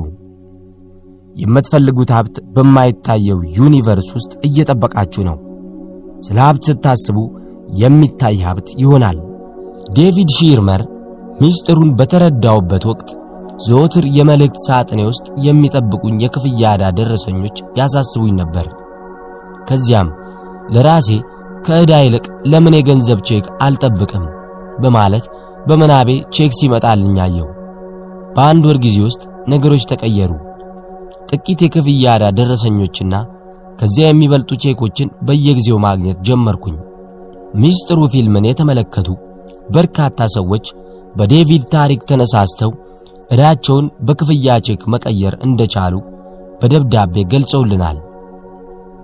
በግሌ ዘወትር የመልእክት ሳጥኔን ስከፍት የሚጠብቀኝን የዕዳ ክፍያ ደረሰኝ በሙሉ እንደ ገንዘብ ቼክ በማሰብ ተደስቼ እመለከተዋለሁ። ደረሰኙ ላይ ተቀብያለሁ ብዬ በመጻፍ በውስጤ አመሰግናለሁ እላለሁ። በዚያ ስሜት ውስጥ ሳለሁ የመቀበልና የአመስጋኝነት ስሜት ውስጤን ሞልቶት እደሰታለሁ። የደስታ ስሜት በተሰማኝ መጠን ከዕዳ የሚበልጥ ገቢ መሳብ ችያለሁ። ይህ አመለካከት ሕይወቴን ቀይሮታል። ማመን ስትጀምሩ ውጤቱን ትጀምራላችሁ ይለናል። ሎን ሎንግሜር 80 በመቶ የሚሆነው ስልጠናዬ በሰልጣኞች ስነ ልቦናና አስተሳሰብ ላይ ያተኩራል። ሰዎች እኔ አልችልም፣ አንተ ግን ትችላለህ ሲሉ እሰማለሁ። የሰው ልጅ ውስጣዊ ሐሳቡንና ከገንዘብ ጋር ያለውን ንግግር መቀየር እንደሚችል አምናለሁ። እንድታምን ከተነገረ ይልቅ ራስ የምታውቀው ነገር እንደሚበልጥ እርግጠኛ ስትሆን የሀብት ፍለጋ ፍጥነትን መጨመር ትችላለህ። ስኬት ከውስጥ እንጂ ከውጪ አይመጣም። ጥሩ ስሜት ሲሰማችሁ ገንዘብ ወደ እናንተ ይመጣል። በቂ ገንዘብ የሌላቸው ሰዎች መጨነቃቸው አይቀሬ ነው። ይሁንና ከዚህ የጭንቀት ዑደት በመውጣት ስለ ገንዘብ ጥሩ ስሜት ማሰብና መደሰት ጀምሩ። ገንዘብ አለኝ፣ ገንዘብ ይወደኛል፣ የገንዘብ ማግኔት ነኝ፣ በየቀኑ ገንዘብ ይደርሰኛል በማለት ጥሩ ስሜት ውስጥ ግቡ። አሉታዊ ሐሳቦቻችሁን በአዎንታዊ ሐሳብና የደስታ ስሜት በመተካት ገንዘብን መሳብ ትችላላችሁ። ገንዘብ ለማግኘት ገንዘብ ስጡ። መስጠት ኃያል ተግባር ነው። ስትሰጡ በቂ ሀብት አለኝ የሚል ንግግር ልባችሁ ይናገራል። የዓለማችን ታላላቅ ሀብታሞች ከፍተኛ ለጋሽ ናቸው። ከሀብታቸው ላይ ቀንሰው ለሌሎች በሚሰጡ ጊዜ በስበት ሕጉ የሚመራው ዩኒቨርስ እጥፍ አድርጎ ይሰጣችኋል። ለመስጠት በቂ ገንዘብ የለኝም ብላችሁ ካሰባችሁ ገንዘብ እንደሌላችሁ አውቃችኋል። መስጠት ጀምሩ። ስትሰጡ የስበት ሕግ ተጨማሪ ለመስጠት የሚያስችል ገንዘብ ይሰጣችኋል። መስጠትና መስዋዕት መሆን የተለያዩ ነገሮች ናቸው። ከልባችሁ ስትሰጡ የደስታ ስሜት ይሞላችኋል። መስዋዕት ስትሆኑ ግን አትደሰቱ። መስጠት የመትረፍረፍ መልእክት ከውስጣችሁ ያወጣል። መስዋዕት መሆን ግን ለጸጸት ሊያበቃችሁ ይችላል። ከልባችሁ ስትሰጡ ከራሳችሁ ፍላጎት የሚበልጥ ሀብት ትስባላችሁ። ጄምስ ሬይ እንዲህ ይለናል። ከፍተኛ ገንዘብ ኖሯቸው ደስታ የራቃቸው ሰዎች አውቃለሁ። ያ ሀብት አይደለም። ገንዘብ ልትሰበስቡ ትችላላችሁ። ይሁንና ገንዘብ ሀብታም አያደርግም። ይህን ስላችሁ ገንዘብ የሀብት አንዱ አካል መሆኑን ሳላምንበት ቀርቻ አይደለም። መንፈሳዊ የሆኑ ሰዎችንም አግኝቻለሁ። ይሁንና በችግርና በሕመም ተዳክመው ይኖራሉ። ይህ መንፈሳዊነት በራሱ ሀብት አይደለም። ሕይወታችሁ በሁሉም ረገድ የበለጸገ ሊሆን ይገባል። መንፈሳዊ ሰዎች ሀብታም እንዳልሆኑ እየሰማን አድገናል። ካትሪን ፖንደር ስለ መጽሐፍ ቅዱስ ባለጸጋ ሰዎች የጻፈችውን መጽሐፍ አነበብኩ። አብርሃም፣ ይስሐቅ፣ ያዕቆብ፣ ዮሴፍ፣ ሙሴ እና ኢየሱስ ታላላቅ መምህራን ብቻ ሳይሆኑ በዘመናቸው የሚሊዮነር ሕይወት የነበራቸው ባለጸጎች ናቸው። እናንተም የሀብት ወራሽ የመሆን መብት አላችሁ። ለሕይወታችሁ የሚበቃ ጥሩ ነገር በሙሉ ሊኖራችሁ ይገባል። ያንን ደግሞ ዩኒቨርስ ይሰጣችኋል። ከእናንተ የሚጠበቀው ሀብታችሁን መጥራትና መልካም ሐሳብ ማሰብ ነው። በአጠቃላይ ሁሉም ነገር የውስጥ ሥራ ነው። በውጭው ዓለም የምታዩት ነገር በሙሉ የሐሳቦቻችሁ ውጤቶች ናቸው። ሐሳብና ሞገዳችሁን ደስተኝነት መስመር ላይ አድርጓቸው። የውስጥ ደስታችሁን ወደ ዩኒቨርስ አንጸባርቁ። የዚያኔ እውነተኛውን ገነት ምድር ላይ ታገኙታላችሁ። ሚስጥሩን ለግንኙነት ተጠቀሙ። ማሪ ዳይመንድ የቻይና ፍልስፍና ፌንግሹይ አማካሪ መምህርና ንግግር አቅራቢ። ሚስጥሩ የሚነግረን እኛ የራሳችን ዩኒቨርስ ፈጣሪዎች መሆናችንን ነው። የተመኘነውን ነገር በሕይወታችን እንፈጥራለን። እያንዳንዱ ሐሳብና ምኞታችን እውን ስለሚሆን በእርግጥም ሐሳቦቻችን ኃያል ናቸው። አንድ ቀን የአንድ ታዋቂ የፊልም አዘጋጅ ቤት ሄድኩኝ። በቤቱ ኮርነሮች በሙሉ የአንዲት ዕርቃን ሴት ስዕል ተሰቅሏል። ሁሉም ስዕሎች በስስ ጨርቅ ተሸፍነዋል። የሴቷን ስዕል አላየሁም የሚል መልእክት እንደሚናገር ሰው ፊቷን አዙራለች። የፍቅር ሕይወት ችግር ያለበት ይመስለኛል አልኩት። እርሱም ጠንቋይ ነች ሲል ጠየቀኝ። አይደለውም፣ ተመልከት፣ ሰባት ቦታ የአንዲት ሴት ተመሳሳይ ስዕሎች ሰቅለሃል አልኩት። እርሱም ስዕል ወዳለሁ ራሴ ነኝ የሳልኩት አለኝ። እንደው የባሰ አደረግከው፣ ምክንያቱም የፈጠራ ችሎታን በሙሉ እሱ ላይ አዋልከው አልኩት። በጣም ቆንጆ ወጣት ነው። ፊልም ሰሪ ስለሆነ ብዙ ሴት ተዋናዮች ከዙሪያው አይጠፉም። ይሁንና የፍቅር ሕይወት የለውም። ምን እንደሚፈልግ ስጠይቀው በሳምንት ውስጥ ከሦስት ሴቶች ጋር መውጣት እፈልጋለሁ አለኝ። እኔም ራስህን ከሦስት ሴቶች ጋር ስለ በቤት ኮርነሮች ላይ ስቀል ብዬ መከርኩት። ከስድስት ወር በኋላ በድጋሚ አገኘሁትና ሕይወቱ እንዴት እንደሆነ ጠየቅኩት። በጣም ጥሩ ነው። በየሳምንቱ ከሦስት ሴቶች ጋር እወጣለሁ። ሴቶች እኔን ለማግኘት እየተፋለሙ ነው ሲል መለሰልኝ። ብዙ ሳይቆይ እንዲህ አለ። መረጋጋት እፈልጋለሁ። ማግባት አለብኝ። የሰጠሁት መልስ ፍላጎትህን ሳለው የሚል ነበር። ድንቅ የፍቅር ግንኙነቱን የሚገልጽ ስዕል ሳለ። ከአንድ ዓመት በኋላ አግብቶ በደስታ ይኖራል። ይህ የሆነለት ሌላ ምኞቱን በማጣቱ ነው። የዓመታት ምኞቱ ይህ ቢሆንም እውን ሳይሆን ቆይቷል። ምክንያቱ ደግሞ የእርሱ ውጫዊ ማንነት የሆነው ቤቱ የምኞቱ ተቃራኒ ስለነበር ነው። ይህንን ዕውቀት ስትረዱ በዚሁ መንገድ ትንቀሳቀሳላችሁ። የማሪ ዳያመንድ ደንበኛ ታሪክ የሚያስረዳን ውስጣዊ ሐሳቦቻችን ወደ ተግባር ሲሸጋገሩ ኃይል እንደሚፈጥሩ ነው። ሐሳብ የሁሉም ነገር ቀዳሚ ነው። የምንናገራቸው ቃላትና ድርጊቶቻችን በሙሉ ከሐሳቦቻችን የሚመጡ ናቸው። ድርጊቶች ደግሞ እርምጃ እንድንወስድ የሚያደርጉ ሐሳቦች ውጤት በመሆናቸው ኃያል ናቸው። የፊልም ሰሪ ሰው ውስጣዊ ሐሳቦች በዙሪያው ባሉ ነገሮች ተንጸባርቀው ነበር። ፊታቸውን ያዞሩበት ሴቶች ስዕል በቤቱ ዙሪያ መስቀሉ የውስጥ ስሜቱን ያሳያል። ከብዙ ሴቶች ጋር መውጣት እንደሚፈልግ ቢናገርም ውስጣዊ ፍላጎቱን ግን በስዕሉ አልገለጸውም ነበር። አውቆ ሐሳቡን በመቀየር በሚፈልገው ነገር ላይ ሲያተኩር ሕይወቱን በስዕል አስቀመጠ። በስበት ሕግ ተጠቅሞም ስዕሉን ሕያው አድርጎታል። አንድ ነገር ወደ ሕይወታችሁ መሳብ ከፈለጋችሁ የምታደርጉት ነገር ከምኞታችሁ ጋር እንደማይቃረን አረጋግጡ። ታሪኳን ለማይክ ዱሊ ስለነገረች አንዲት ሴት ታሪክ ላጫወታችሁ። ሴትየዋ የምትፈልገውን የትዳር አጋር ወደ ሕይወቷ ለማምጣት ሁሉንም ነገር በትክክል አከናወነች። ይሁንና ምልክት አላየችም። አንድ ቀን ቤቷ ስትደርስ መኪናዋን ያቆመችው መኪና ማቆሚያው መሃል ላይ ነበረ። የምትፈልገውን ባል ብታገኝ እንኳን ለመኪናው ማቆሚያ ቦታ እንዳልተወች ተሰማት። ከዚያም የራሷን መኪና ጥግ ላይ በማቆም ለወደፊቱ ባሏ መኪና ቦታ ተወች። በመቀጠል ቁም ሳጥኗን በማስተካከል ለወደፊቱ ባሏ ልብሶች ቦታ ለቀቀች። ለወትሮ አልጓ መሃል ነበር የምትተኛው። ከዚያ ምሽት ጀምሮ የራሷ ቦታ በሆነው ዳር ላይ መተኛት ጀመረች። ሴቷ ይህንን ታሪክ ለማይክ ዱሊ የነገረችው ራት እየበሉ ነበር። ከተቀመጠችበት ወንበር አጠገብ የወደፊት ሕይወት አጋሯ ተቀምጦ ነበር። ያከናወነቻቸው ተግባራት በሙሉ የምትፈልገውን ባል ያገኘች ያህል በማመን የተደረጉ ነበሩ። ዝግጁ ስትሆን የትዳር አጋሯን አገኘች። አሁን በደስታ እየኖሩ ነው።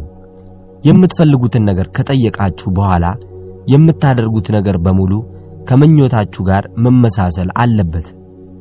ምኞታችሁ ከድርጊታችሁ ጋር መቃረን የለበትም። የጠየቃችሁትን ለመቀበል ዝግጁ ስትሆኑ ያኔ ትቀበላላችሁ። ስራችሁ ራሳችሁ ናችሁ። ሊሳ ኒኮልስ ግንኙነት ለመመስረት መጀመሪያ መረዳት ያለባችሁ ወደ ራሳችሁ የምትስቡትን ሰው ብቻ ሳይሆን ራሳችሁን መረዳት አለባችሁ። ጄምስ ሬይ ከራሳችሁ ጋር ባላችሁ ግንኙነት የማትደሰቱ ከሆነ ሌላ ሰው ከእናንተ ጋር በመሆን እንዲደሰት እንዴት ትጠብቃላችሁ? የስበት ሕግ የፈለጋችሁትን እንደሚያቀብላችሁ አስታውሱ። ለመሆኑ ሌሎች እናንተን እንዲይዟችሁ በምትፈልጉት ደረጃ ነው ራሳችሁን የምትይዙት? ሌሎች እናንተን እንዲይዟችሁ ወይንም እንዲንከባከቧችሁ በምትፈልጉት መልኩ ራሳችሁን የማትመለከቱ ከሆነ ምንም ነገር መቀየር አትችሉም። ለራሳችሁ ጥሩ ግምት የማትሰጡ ከሆነ ወደ ዩኒቨርስ የምታሰራጩት መልእክት ዋጋ ቢስ እንደሆናችሁ የሚገልጽ ነው። በመሆኑም ወደ ራሳችሁ የምትስቧቸው ሰዎች ለእናንተ ተገቢውን ክብር የማይሰጡ ይሆናሉ። እነዚህ ሰዎች የሐሳቦቻችሁ ውጤት ወይንም ምላሽ ናቸው። ለራሳችሁ ተገቢውን ፍቅርና ከበሬታ ስትሰጡ ተመሳሳይ ክብር የሚሰጧችሁን ሰዎች ወደ ሕይወታችሁ ትስባላችሁ። አንዳንድ ሰዎች ራሳቸውን ለሌሎች መሥዋዕት በማድረግ ጥሩ ሰው እንደሆኑ ያስባሉ። ይህ ፍጹም ስህተት ነው። ለሌሎች መሥዋዕት ስትሆኑ ለሁሉም የሚበቃ ነገር ስለሌለ እኔ ይቅርብኝ ትላላችሁ። የዚህ ስሜት መጨረሻው ደግሞ ጸጸት ይሆናል። ለሁሉም የሚበቃ ነገር አለ። እያንዳንዱ ሰው የሚፈልገውን ነገር በራሱ መሳብ ይኖርበታል እንጂ እናንተ ለሌሎች ማሰብም ሆነ በእነርሱ ቦታ ሆናችሁ ስሜት ውስጥ ልትገቡ አትችሉም። የእናንተ ሥራ እናንተ ብቻ ናችሁ። ጥሩ ስሜትን ተቀዳሚ ሐሳባችሁ ስታደርጉ በዙሪያችሁ ላሉ ሰዎች በሙሉ የሚበቃ ብርሃን ትሆናላችሁ። ፍቅር ለማግኘት ራሳችሁን በፍቅር ሙሉ። ማግኔት የሆናችሁ ያህል እስኪሰማችሁ ድረስ ይላል ቻርልስ ሄኔል። ብዙዎቻችን ሌሎችን በማስቀደም ራሳችንን ወደ ኋላ እናደርጋለን። በዚህም ያለመፈለግና ዋጋ ቢስ የመሆንን ስሜት ወደ ራሳችን እንስባለን። የባሰ ዋጋ ቢስነት እንዲሰማን ያደርገናል። ስለዚህም አስተሳሰባችሁን መቀየር አለባችሁ። ፕሬንቲስ ሙልፎርድ ራስን መውደድና መንከባከብ ለብዙዎች መጥፎነት ይመስላቸዋል። እውነታው ግን ራሳቸውን በጥሩ ሁኔታ የሚወዱና የሚንከባከቡ ሰዎች ለሕይወት አጋራቸውም ተመሳሳይ ፍቅር ይሰጣሉ ይለናል። ራሳችሁን በደስታ አስቀድማችሁ ካልሞላችሁ ለሌሎች የምትሰጡት ደስታና ፍቅር አይኖርም። ቅድሚያ ለራሳችሁ መስጠት ጥሩ ነው። እያንዳንዱ ሰው ራሱን በፍቅርና በደስታ መሙላት ሥራው ነው። ራሳችሁን በደስታ ስትሞሉ ሰዎች ከእናንተ ጋር መሆን ደስ ይላቸዋል። ለሌሎች የደስታ ምሳሌ ትሆናላችሁ። በደስታ ከተሞላችሁ ለሌሎች ደስታ ስለ መስጠት አትጨነቁ። የውስጣችሁ ደስታ ወደ ሌሎች በራሱ ይፈሳልና። ራሳችሁን መውደድ ጠቃሚ ነው። ራሳችሁን ካልወደዳችሁ በቀር ጥሩ ስሜት ሊሰማችሁ አይችልም። ስለ ራሳችሁ መጥፎ ስሜት ከተሰማችሁ ዩኒቨርስ ወደ እናንተ የሚልከውን ፍቅር ትገድባላችሁ። ስለ ራሳችሁ መጥፎ ስሜት ከተሰማችሁ ሕይወታችሁን በሙሉ እያደከማችሁ ነው። ጤና፣ ሀብትና ፍቅር የሚገኙት በደስታ ሞገድ ላይ ነው። በሐዘን ወይንም መጥፎ ስሜት ውስጥ ስትገቡ ተጨማሪ ሐዘን የሚያመጡ ሰዎችን ወደ ራሳችሁ ትስባላችሁ። ትኩረታችሁንና ሐሳባችሁን በመቀየር ስለ ራሳችሁ አስደሳች ነገር ማየት ጀምሩ። ያንን ስታደርጉ የበለጠ የምትደሰቱበትን ሁኔታ ትስባላችሁ። የስበት ሕጉ የበለጠ ደስታን ያሳያችኋል። የራሳችሁ መልካም ነገሮች ላይ በማተኮራችሁ በስበት ሕግ ያሰባችሁትን ነገር ሃምሳያ ታገኛላችሁ። ለራሳችሁ ጥሩ ነገሮችን ፈልጉ፣ ታገኛላችሁ። ቦብ ፕሮክተር እንዲህ ይላል፣ በራሳችሁ ውስጥ አስደናቂ ነገር አለ። ራሴን ለአርባ አራት ዓመታት አጥንቼዋለሁ። አንዳንዴ ራሴን ብስመው እመኛለሁ። የምናገረው ስለ ራስ ወዳድነት አይደለም፣ ጤናማ ስለሆነ ራስን ማክበር እንጂ። ራሳችሁን ስትወዱ ሌሎችንም ወዲያውኑ ትወዳላችሁ። ሊሳ ኒኮልስ ብዙ ጊዜ ሌሎች ደስታችንን እንዲፈጥሩልን እንጠብቃለን፣ እነርሱም አይሆንላቸውም። ለምን? ምክንያቱም የራሳችሁን ደስታ የምትፈጥሩት እናንተ ብቻ ናችሁ። ልጃችሁ፣ የትዳር አጋራችሁ ወይንም ወላጆቻችሁ የእናንተን ደስታ መፍጠር አይችሉም፣ ደስታችሁን መጋራት እንጂ። የእናንተ ደስታ ያለው ውስጣችሁ ነው። የእናንተ ደስታ የሚገኘው ኃያልና ከፍተኛ በሆነው የፍቅር ሞገድ ላይ ነው። ፍቅር በልባችሁ የምትሰሙት ስሜት እንጂ በእጃችሁ የምትጨብጡት ነገር አይደለም። የፍቅር ምልክቶች በሌሎች አማካይነት ሲመጣላችሁ ታያላችሁ እንጂ ፍቅር ስሜት መሆኑን አትዘንጉ። ፍቅር ከእናንተ ልብ ውስጥ የሚፈነጥቅ ብርሃን ነው። ፍቅር የማፍለቅ አቅማችሁ ገደብ የለውም። ስታፈቅሩ ከመላው ዩኒቨርስ ጋር ፍጹም የሆነ ጥምረት ትፈጥራላችሁ። በቻላችሁት መጠን ሁሉንም ነገርና ሁሉንም ሰው ውደዱ። ፍቅር እጥፍ ሆኖ ይመጣላችኋል። ስታፈቅሩ መላው ዩኒቨርስ ሰዎችና ሁነቶችን ወደ እናንተ በመላክ በፍቅር ይሞላችኋል። እውነታው ይህ ነው። ሚስጥሩን ለጤንነት መጠቀም ዶክተር ጆን ሃገሊን የኳንተም ፊዚክስና የሕዝብ ፖሊሲ ባለሙያ። ሰውነታችን በእርግጥ የሐሳቦቻችን ውጤት ነው። የመላው ሰውነታችን አወቃቀርና አሰራር በሐሳቦቻችን ሁኔታና ምንነት እንደሚወሰን የሕክምና ሳይንሳችን እየደረሰበት ነው ይለናል። ሚስጥሩን በአግባቡ መረዳት ስትችሉ በጤንነት ዘርፍም አስደናቂ መሆኑን ታያላችሁ። በሕክምናው ዓለም placebo effect የሚባል ነገር አለ። ይህም በሽተኛው የተሰጠው መድኃኒት እንደሚፈውሰው ሲያስብና ከልቡ ሲያምንበት ያመነውን ነገር በመቀበሉ በእርግጥም ከሕመሙ ሊፈወስ ይችላል የሚል ማብራሪያ ነው። ዶክተር ጆን ዲ ማርቲኒ አንድ የታመመ ሰው መድኃኒት የመጠቀም ወይንም ህመሙን ምን እንደፈጠረው ለማወቅ አእምሮን የመፈተሻ አማራጮች አሉት። ህመሙ አደገኛና አጣዳፊ ከሆነ ከመሞት ይልቅ መድኃኒት መውሰድ ቅድሚያ የሚሰጠው አማራጭ ነው። መድኃኒቱን እየወሰደ አእምሮን መፈተሽ ይችላል። ስለዚህ መድኃኒትን መቃወም አይገባችሁም። ሁሉም የፈውስ ሂደት የራሱ ሁኔታና ቦታ አለው ይለናል። አእምሮን በመጠቀም ራስን መፈወስ ከመድኃኒት ጋር ጎን ለጎን የሚሄድ መፍትሄ ነው። ህመሙ የሚያሰቃይ ከሆነ ፋታ የሚሰጥ መድኃኒት በመውሰድ በአእምሮ ላይ ማተኮር ይቻላል። ዋናው ነገር ግን በየትኛውም ሁኔታ ውስጥ ሆናችሁ የተሟላ ጤንነት ማሰብ ለግል የምትሄዱበት መንገድ ይሁን። ዶክተር ቤን ጆንሰን ሐኪም፣ ደራሲና የኢነርጂ ፈውስ መሪ ነው። በሺህ የሚቆጠሩ የሕክምና ምርመራዎችና በዚያው መጠን የበሽታ አይነቶች አሉ። የሁሉም መንስኤ አንድ ነገር ሲሆን እርሱም ጭንቀት ነው። በደካማው የሰውነት ሥርዓታችሁ ላይ የጭንቀት ጫና ስታዛርፉ ህመም ትፈጥራላችሁ ይለናል። ጭንቀት በአንድ አሉታዊ ሐሳብ የሚጀምር ችግር ነው። ያንን መነሻ ባለማየት ተከታታይ ጭንቀት በራሳችን ላይ እንፈጥራለን። የመጥፎ ሐሳቦች ድምር ውጤት ደግሞ ጭንቀት ነው። የገጠማችሁ ነገር ምንም ይሁን ምን ልትለውጡት ትችላላችሁ።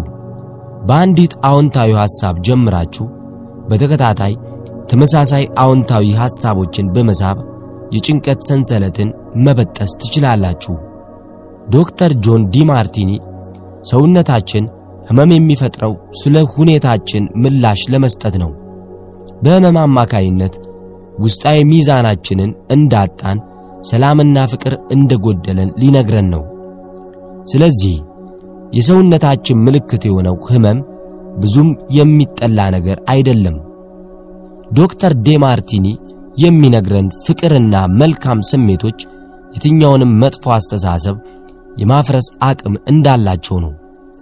ፍቅርና ምስጋና የትኛውንም ባህር የመሰንጠቅና ተራራ የማንቀሳቀስ ተአምራዊ ጉልበት አላቸው።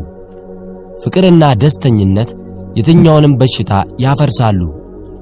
ማይክል በርናንድ ቤክዊዝ በተደጋጋሚ የሚነሳ ጥያቄ አለ። እርሱም የሰው ልጅ አካላዊ ህመም ሲገጥመው ወይንም ሕይወቱ ምቾት ብታጣ ትክክለኛ አስተሳሰብን በመጠቀም በዚያ ኃይል አማካኝነት ችግሩን ሊቀርፍ ይችላል የሚል ነው። መልሱም አዎ በሚገባ የሚል ነው። ሳቅ ምርጥ መድኃኒት ነው። ኬቲ ጉድማን የግል ታሪክ የጡት ካንሰር ተገኘብኝ። ይሁንና እንደ ተፈወስኩ ልቤ ያመነ። እምነቴ በጣም ጠንካራ ነበር። በየቀኑ ስለ ተፈወስኩ ተመስገን በማለት ቃሉን እደግማለሁ። እንደ ዳንኩና ካንሰር ፈጽሞ እንደሌለብኝ ለራሴ እርግጠኛ ሆንኩ። ራሴን ለመፈወስ አንድ የተጠቀምኩት ነገር ቢኖርስ የሚያስቁ ፊልሞችን መመልከት ነው። ያለማቋረጥ መሳቅ። በሕይወቴ ላይ ጭንቀት መጫን እንደሌለብኝ አውቅ ነበር። ጭንቀት ራሳችሁን ለመፈወስ ስትጥሩ ያስተጓጉላል። በምርመራ ካንሰር ከተገኘብኝ ከሦስት ወራት በኋላ ሙሉ በሙሉ ዳንኩኝ። አንድም መድኃኒት ወይንም የጨረር ሕክምና አልተጠቀምኩም ይላል የግል ታሪኳ። ኬቲ ጉድማን ራሷን ለመፈወስ የተጠቀመችው ሦስት ኃይሎችን ነበረ። እነርሱም ለመፈወስ ማመስገን፣ እንደ ተቀበለች ማመን እና የሳቅና ደስታን ኃይል ነበረ። በዚህ ሂደት ሕመሟን አስወግዳለች። ኬቲ ሳቅን እንደ መድኃኒት ለመጠቀም የወሰነችው የኖርማን ካዝንን ታሪክ ከሰማች በኋላ ነው። ኖርማን በሕክምና የማይድን ሕመም ተገኝቶበት ሐኪሞች ሦስት ወራት ብቻ በሕይወት እንደሚቆይ ነግረውታል። ኖርማን ራሱን ለመፈወስ ወሰነ። ለሦስት ወራት አስቂኝ ፊልሞች በማየት ሲስቅና ሲዝናና ቆየ። በመጨረሻም ድጋሚ ሲመረመር ሕመሙ ጠፍቷል። ሐኪሞቹ የኖርማንን ፈውስ ተአምር ብለውታል። ኖርማን ሳቅን ተጠቅሞ አሉታዊ ሐሳብና ህመሙን አጥፍቷል። ይህ የሚያሳያችሁ ሳቅ በእርግጥም ምርጥ መድኃኒት እንደሆነ ነው። ዶክተር ቤን ጆንሰን ሁላችንም በውስጣችን ራስ የመፈወስ ኃይል አለን። ሰውነታችን ቢቆስል ወይንም የባክቴሪያ ህመም ቢገጥመው ራሱን የሚፈውስበት አቅም አለው። ቦብ ፕሮክተር በሽታ ጤናማ የሆነ ስሜት ባለው ሰውነት ውስጥ መቆየት አይችልም። ሰውነታችን በየሴኮንዱ በሚሊዮን የሚቆጠሩ ሴሎችን በማስወገድ በምትኩ ሚሊዮን አዳዲስ ሴሎችን ይፈጥራል።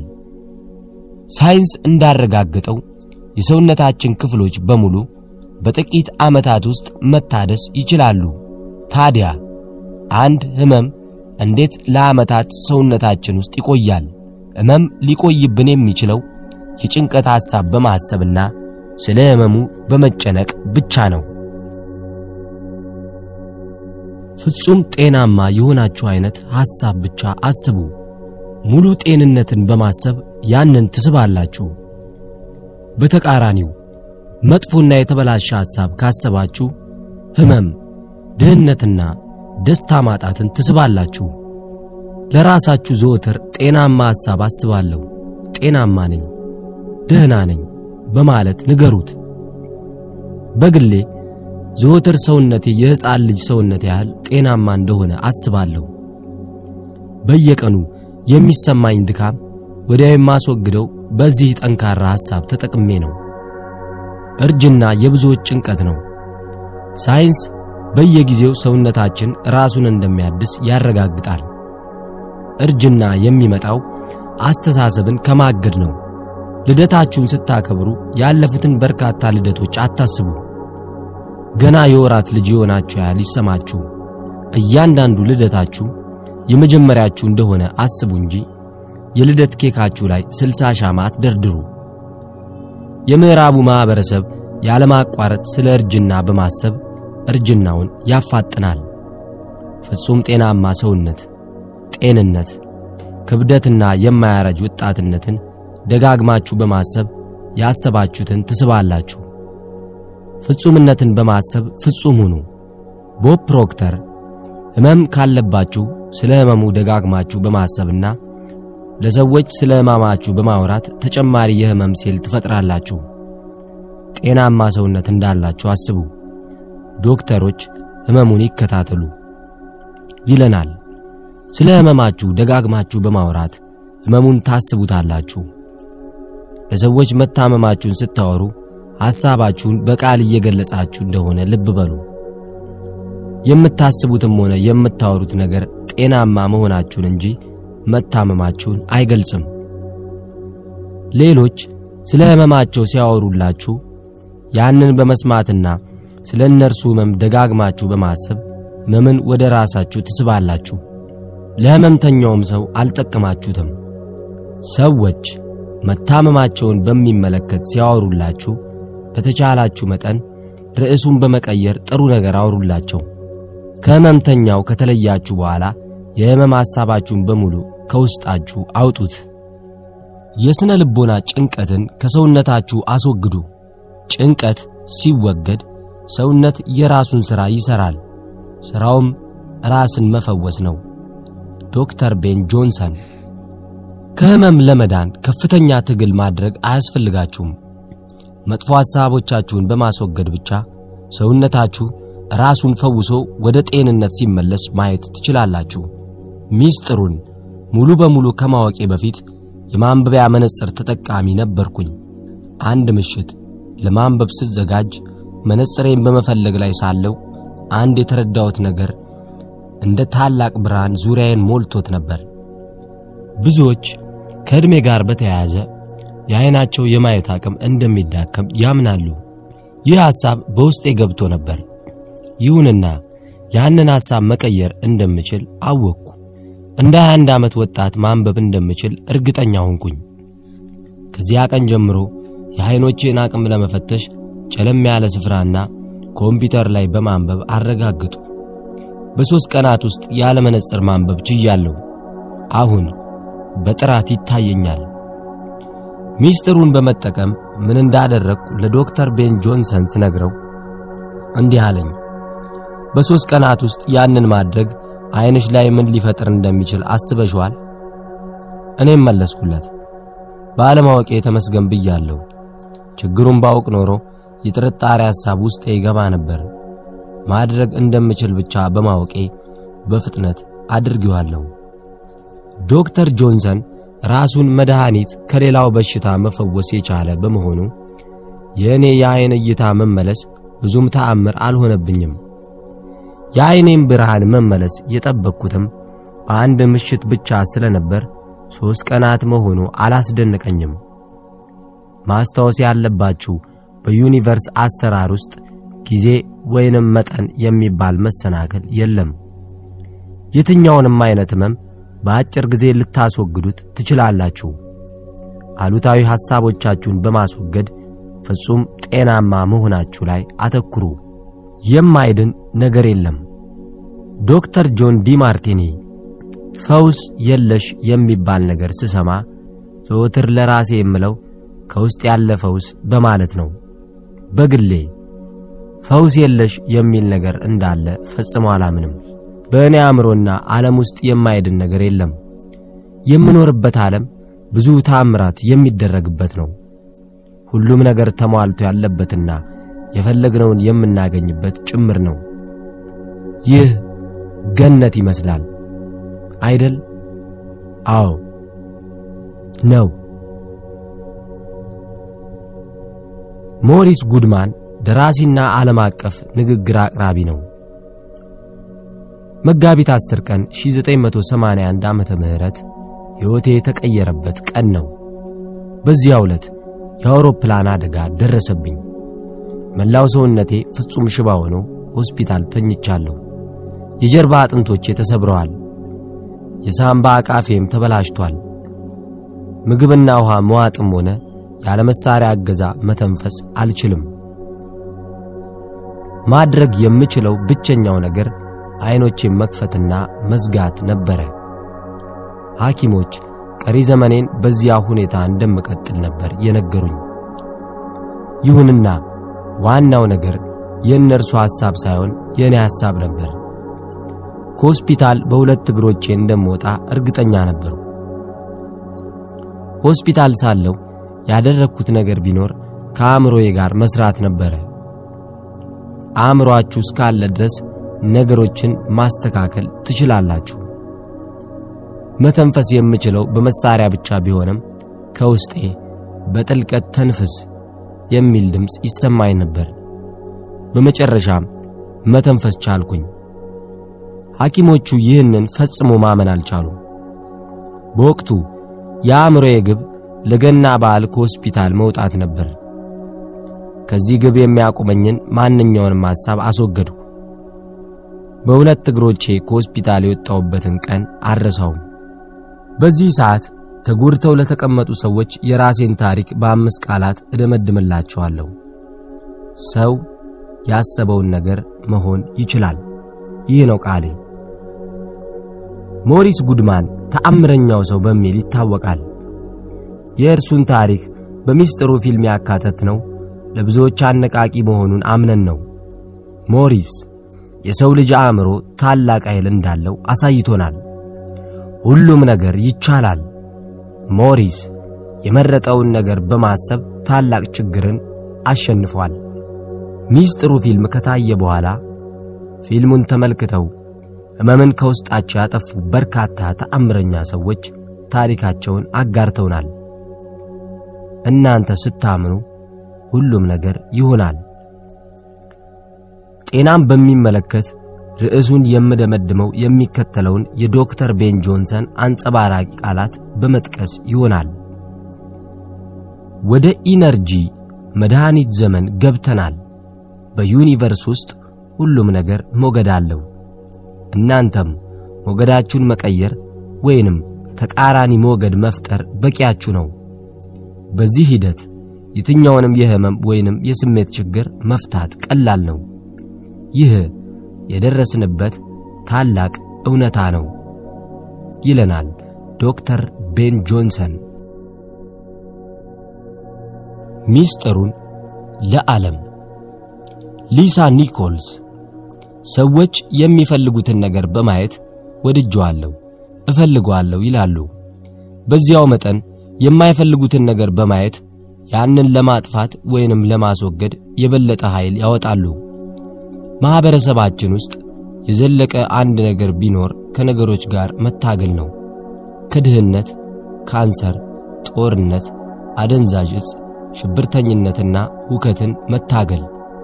የማንፈልጋቸውን ነገሮች በሙሉ ለማጥፋት ስንታገል የበለጠ ትግል እንፈጥራለን።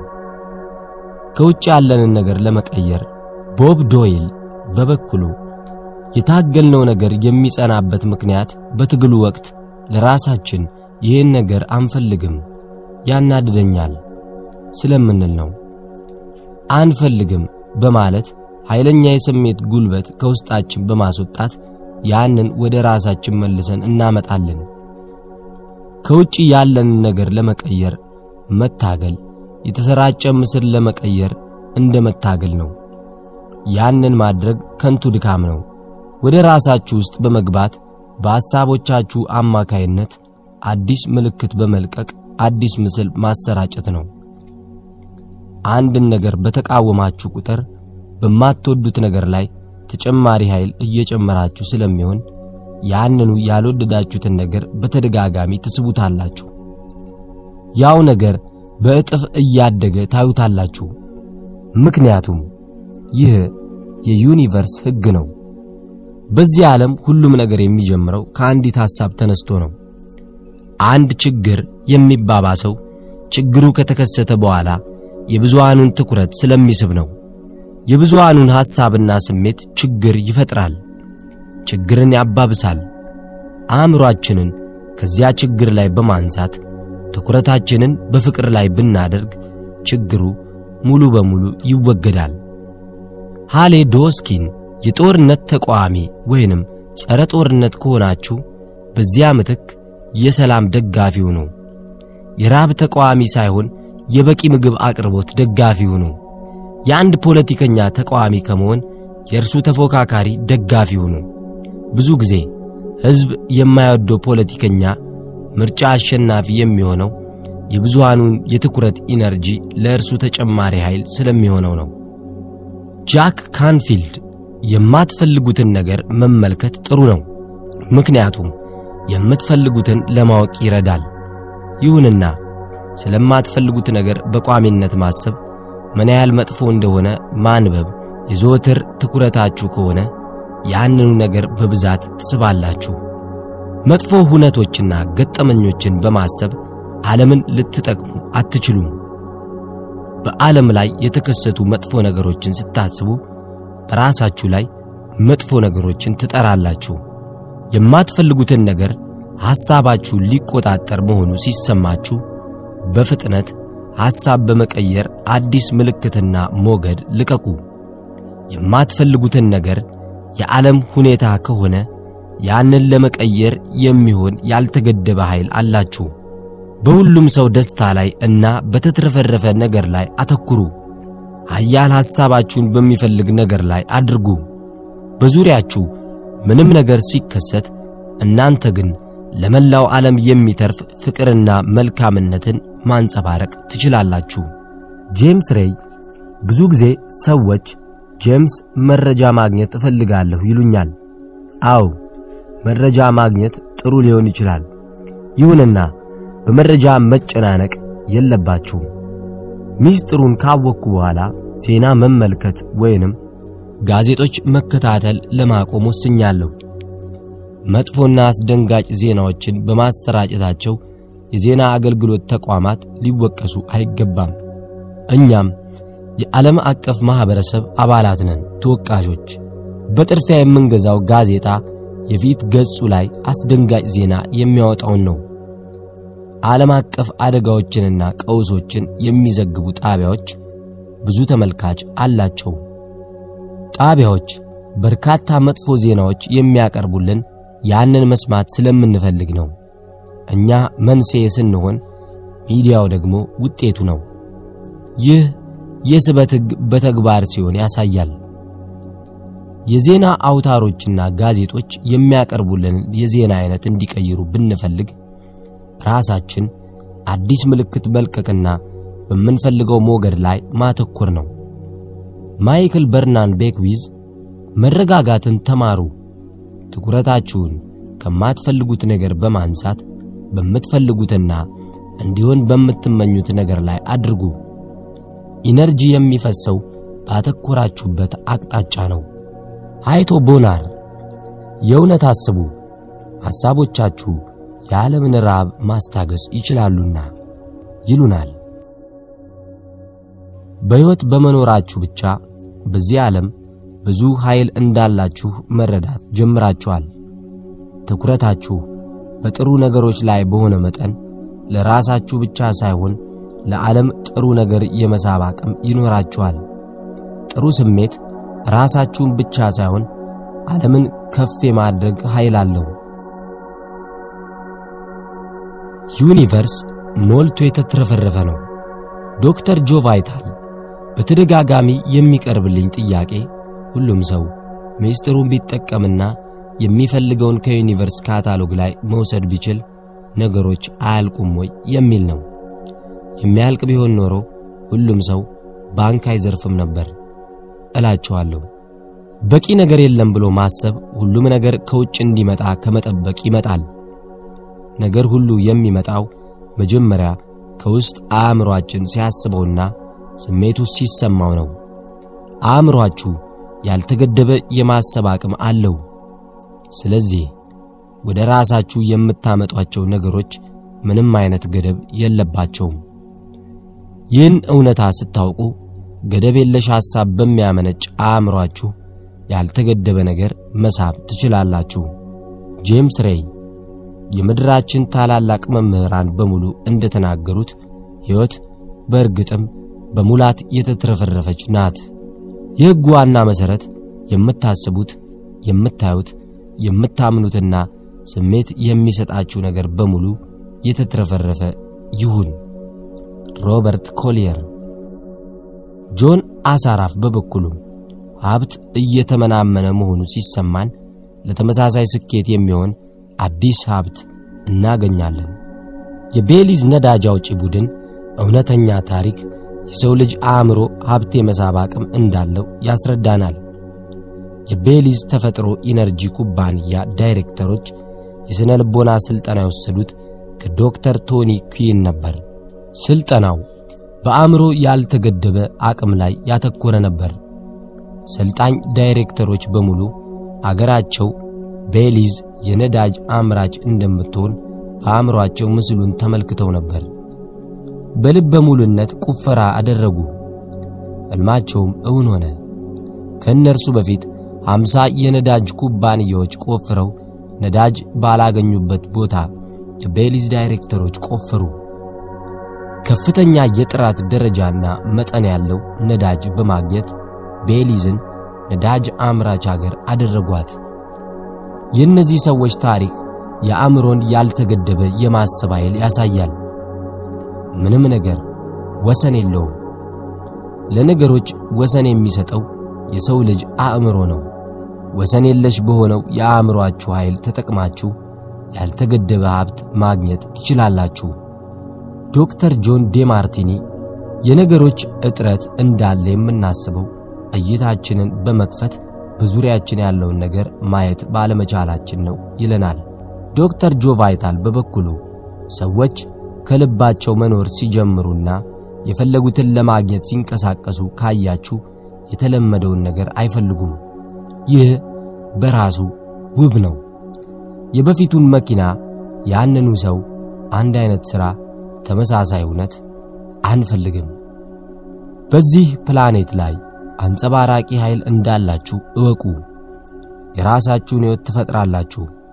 የማሰብ አቅማችሁ ያልተገደበ በመሆኑ የምትፈልጉትን በሙሉ መፍጠር ትችላላችሁ።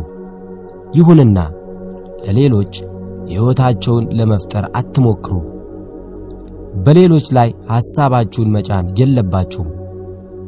ለእነርሱ ማሰብም ፈጽሞ አትችሉም። ስለዚህ ሌሎች የራሳቸውን ሕይወት ይፈጥሩ ዘንድ ተዋቸው። ማይክል በርናንድ ቤክዊዝ ለሁሉም የሚበቃ ነገር አለ፣ ካመናችሁ ካያችሁና ከፈለጋችሁት ይገለጥላችኋል፣ እውነታው ይህ ነው ይለናል። ዩኒቨርስ ሁሉንም ነገር ለሁሉም ሰው በስበት ሕግ በኩል ይሰጣል። የምትፈልጉትን ነገር የመምረጥ ችሎታ አላችሁ። ለሁሉም ሰው የሚበቃ ነገር እንዲዳረስ ከፈለጋችሁ ያንን ምረጡ። ሁላችንም ያልተገደበ ነገር ወደ ራሳችን የመሳብ ኃይል አለን። እናንተም ለራሳችሁ ምረጡ። ምክንያቱም ያንን ማድረግ የምትችሉት እናንተ ብቻ ናችሁና። ሊሳ ኒኮልስ የምትፈልጉትን ነገር በሙሉ በዙሪያችሁ አለ። ያንን ለማግኘት በሙሉ ፍላጎትና ረሃብ ስትንቀሳቀሱ ዩኒቨርስ እያንዳንዱን ፍላጎት ያሟላል። በዙሪያችሁ ባሉ ነገሮች ተደሰቱ፣ አመስግኑ። ሊሳ ተደሰቱ፣ አመስግኑ የሚል ወርቃማ ምክሯን ሰጥታናለች። በሕይወታችሁ ባሉ ነገሮች ሁሉ ተደሰቱ። በመጽሐፍ ቅዱስ እንዳየነው ዕብራውያን ብዙ ሀብት፣ ጤናና ደስታ ሲፈልጉ ያመሰግኑ ነበር። አንዳንድ ሰዎች ሌሎችን የሚመርቁት ምናልባት ሲያስነጥሱ ብቻ ይሆናል። ምርቃት ፈጣሪ ብዙ ጸጋ እንዲሰጥልን መለመን የሚል ፍቻ አለው። ስለዚህ ከወዲሁ ራሳችሁንና ሌሎችን መመረቅ ልመዱ። ሌሎችን ስትመርቁ የፍቅር ሞገድን እያንጸባረቃችሁ መሆኑን አስታውሱ። ከእናንተ ለወጣው ፍቅር ደግሞ መቶ እጥፍ ትቀበላላችሁ። ሌሎችን ስትመርቁ አሉታዊ ነገሮች ይጠፋሉ። ጠላቶቻችሁን መርቋቸው። ጠላታችሁን ስትራገሙ ያው እርግማን ወደ እናንተ ተመልሶ ይጎዳችኋል። ብትመርቋቸው ግን ከውስጣችሁ የሚወጣው ፍቅር ወደ ታላቁና አዲሱ ሞገድ ያሸጋግራችኋል። በምላሹም ጥሩ ስሜት ይኖራችኋል። ዴኒስ ዋይትሊ ያለፉ መሪዎች ያጡት ትልቁ የሚስጥር ክፍል ለሌሎች ሥልጣን ማጋራትን ነው። ይህ ዘመን የምንፈልገውን ዕውቀት ጣቶቻችን ጫፍ ላይ የምናገኝበት በመሆኑ በታሪክ የተለየ ዘመን ነው። ሚስጥሩ ለእናንተ ዶክተር ጆን ሃገሊን ዙሪያችሁን ስትመለከቱ ሰውነታችሁንም ቢሆን የምታዩት የበረዶ አለቱን ጫፍ ብቻ ነው። ቦብ ፕሮክተር ይህን ለአፍታ አስቡ። እጃችሁን ስትመለከቱ ጠጣር ነገር ሊመስላችሁ ይችላል። ይሁንና ጠጣር አይደለም። እጃችሁን ማይክሮስኮፕ ስር ብታደርጉት ከፍተኛ ኢነርጂ ሲርገበገብ ታያላችሁ። ጆን አሳራፍ ሁሉም ነገር ከአንድ ተመሳሳይ ነገር ነው የተሰራው። እጃችሁ ውቅያኖስ ወይንም ኮከብ ቢሆን ሚስጥሩን ካገኘው በኋላ ከፊዚክስና ከሳይንስ ጋር ያለውን ግንኙነት ለመረዳት ባደረግኩት ጥረት አስደማሚ እውነታን ተረድቻለሁ። ሚስጥሩን አስተምህሮ ከዘመናችን የኳንተም ፊዚክስና አዲስ ሳይንስ ግኝት ጋር ፍጹም የሚጣጣም ሆኖ አግኝቼዋለሁ። በታሪክ ውስጥ የነበሩ ታላላቅ መምህራን አስተምህሮም ከዚሁ ጋር የሚጣጣም ነው። ትምህርት ቤት ገብቼ ፊዚክስ አላጠናሁም። ይሁንና ውስብስብ የኳንተም ፊዚክስ መጽሐፍት ሳነብ መረዳት ችያለሁ። ይህ የሆነው በማንበብ እንደሚገባኝ ስላመንኩ ነው። ኳንተም ፊዚክስ የሚስጥሩን ጥልቅ ዕውቀት ለማየትና በኢነርጂ ደረጃ ያለውን እውነታ ለመረዳት አስችሎኛል። የብዙዎች እምነት ጠንካራ የሚሆነው የሚስጥሩ ዕውቀት ከሳይንሳዊ ዕውቀት ጋር ፍጹም እንደሚጣጣም በሚያረጋግጡበት ጊዜ ነው። እናንተ በዩኒቨርስ የማሰራጫ ማማ መሆናችሁን በቀላሉ አስረዳለሁ። ሁሉም አይነት ኢነርጂ የሚርገበገበው በሞገድ ላይ ነው። እናንተም ኢነርጂ ስለሆናችሁ በሞገድ ላይ ትርገበገባላችሁ። ሞገዳችሁ የሚወሰነው በምታስቡት ሐሳብና በስሜታችሁ ብቻ ነው።